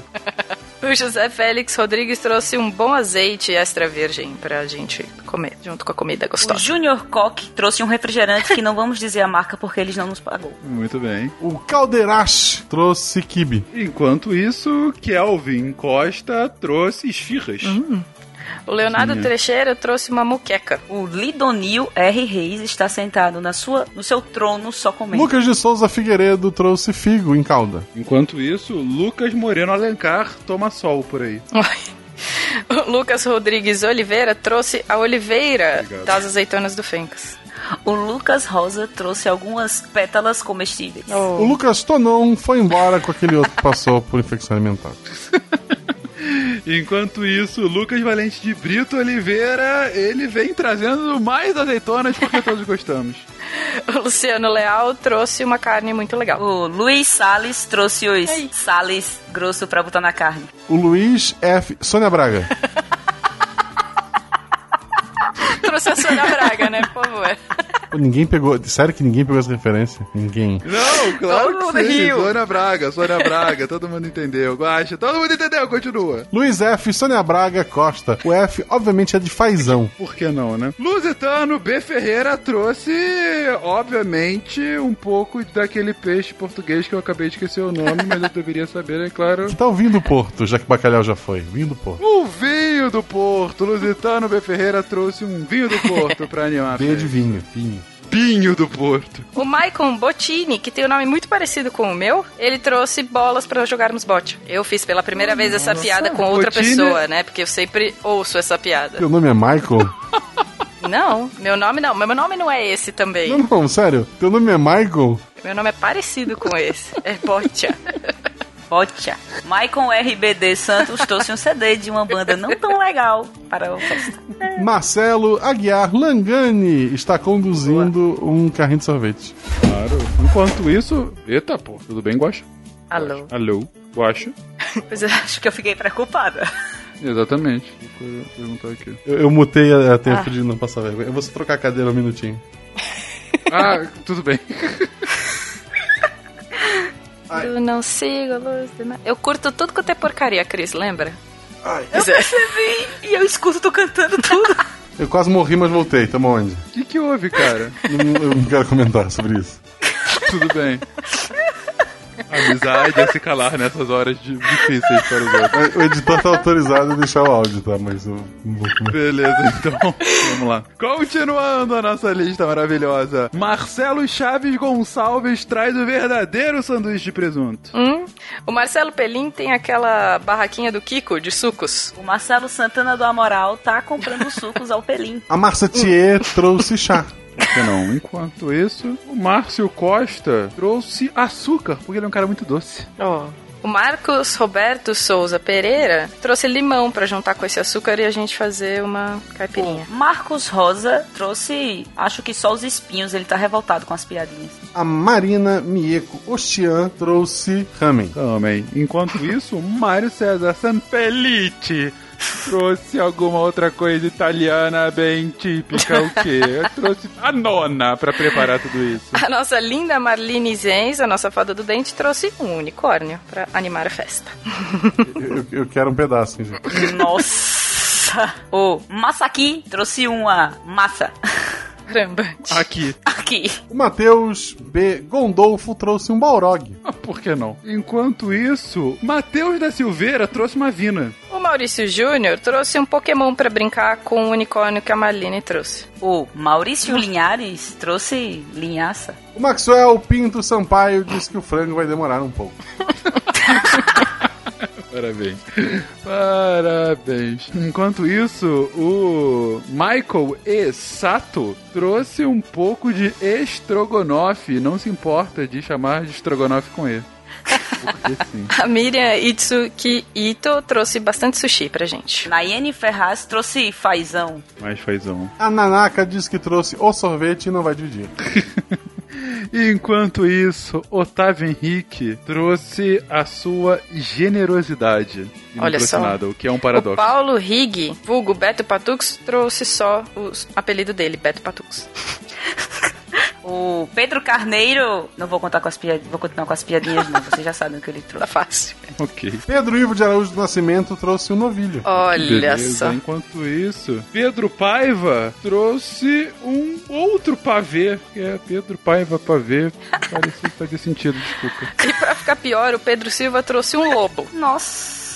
O Pierre Ferraz e Silva trouxe Uhum. lasanha. Rafael A. Oliveira trouxe Amoras Silvestre. O Rafael H. Campos trouxe helicóptero. Desculpa, eu vejo um H, eu só consigo pensar em helicóptero. O Rafael M. Tellerman trouxe macarrão. O Rafael Miceli trouxe biscoitos. A Rafaela Pereira trouxe bolacha. Opa, polêmica! Enquanto isso, o Rafaelo de Souza Lima se trouxe. Rafaelo. Ah, olha Chocolate. só o nome que a gente sempre brinca e agora faz sentido. O Rafael Mendonça trouxe então Ferreiro Rocher. Renato Aguiar trouxe uma águia que tá roubando comida. Porque ela tá viva. O Renato Fusco trouxe um fusquinha de chocolate. Eita, enquanto isso, Ricardo C. Campinas trouxe chocolate do interior de São Paulo. O Ricardo Gomes trouxe bala de goma. O Ui. Ricardo Tuma tá tomando uma. Desculpa, gente. Vou sair daqui. Que horror, cara. O Rodrigo César Braga, ele trouxe chureps. Schweppes, que beleza. Enquanto isso, Rodrigo do Couto Fonseca, ele trouxe um pouco de Néspera, porque foi a fruta que veio na cabeça.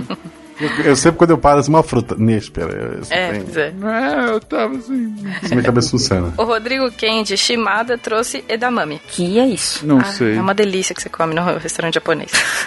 O Rodrigo Ribeiro trouxe pão com mortadela e tá todo mundo correndo atrás dele agora porque é muito bom. É bom mesmo. Rosineide Alves trouxe pão com presunto. Hum, E Ruggero Turcello Colbeck trouxe bananas. O Samuel Facchini, Facchini trouxe um pastel de carne. Sérgio Garcia trouxe queijo de Minas. Hum, O Sharp Walker trouxe cueca virada. Nossa?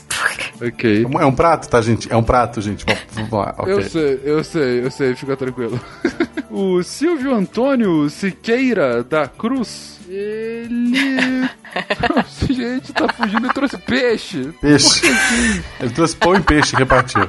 Oi, peixe, bom, e um pouco de vinho multiplicou. O Simval Freires trouxe macaxeira. A Thaís Botcher roubou o microfone do Daniel e tá cantando umas músicas de umas bandas duvidosas. Vai malandra. Olha Beleza. só. Não vamos desrespeitar a Anitta, por favor. Ah, desculpa, já desrespeitei, tá? Já foi. Tiago Moura Witch trouxe Twix. E o Thiago Oliveira da Mota Sampaio trouxe pinguim, porque a primeira coisa que eu pensei, eu tô olhando pra um pinguim agora. Eu não sei mais comida. Desculpa, O gente. que, pausa. O que harmoniza com pinguim, malta? Por favor. Que vinho harmoniza com o pinguim. harmoniza com pinguim?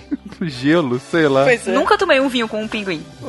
Então, é, vocês não sabem que vocês estão perdendo. O Tiago Oliveira Martins Costa Luz veio iluminar a nossa festa. Essas fotossíntese. O Tiago Felizbino Alves trouxe bananas. Tiago Gonçalves. Deu, fofura. Coisa tão fofa. Ah, ah, macarrão. Tá aí, tá aí, Thiago Gonçalves. Uma, uma leitura personalizada pra Pois é. você. Tiago Rafael Vieira trouxe Vieiras. Obrigado pelo sobrenome. Criada pronta já. O Vinícius Afonso trouxe camarão. O Vinícius Lima trouxe suco de lima. O Vitor Israel trouxe.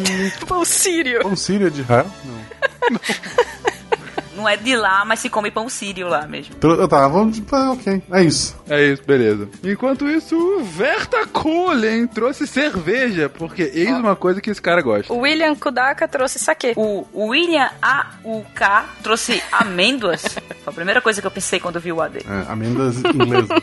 Sim. E o nosso querido amigo William Spengler trouxe cuca de linguiça. É isso, é isso. Obrigado a todos vocês que nos ajudaram. Vocês que não estão nessa lista e gostariam de estar, vejam no post como você pode estar nos ajudando. Se você não tem um real, assim como eu, que sou o único nessa gravação que não ajuda o SciCast, pra vocês verem a minha índole, você pode nos divulgar nas redes sociais, contar para seus amigos, espalhar o seu amor. É isso, gente. Acabou. Bem tchau. Sigam nossas arrobas, arroba Marcelo Guaxinim, arroba... Pencas. Arroba Thaís Botia. Arroba Crislane. Amamos vocês e até semana que vem.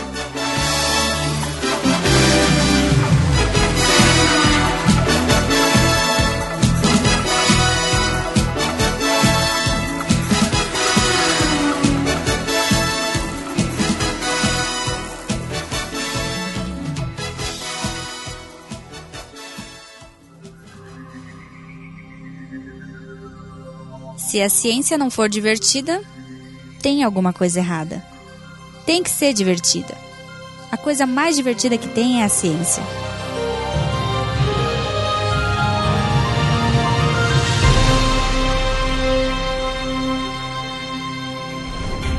Este programa foi editado por Tapcast. Edições e Produções de Podcast.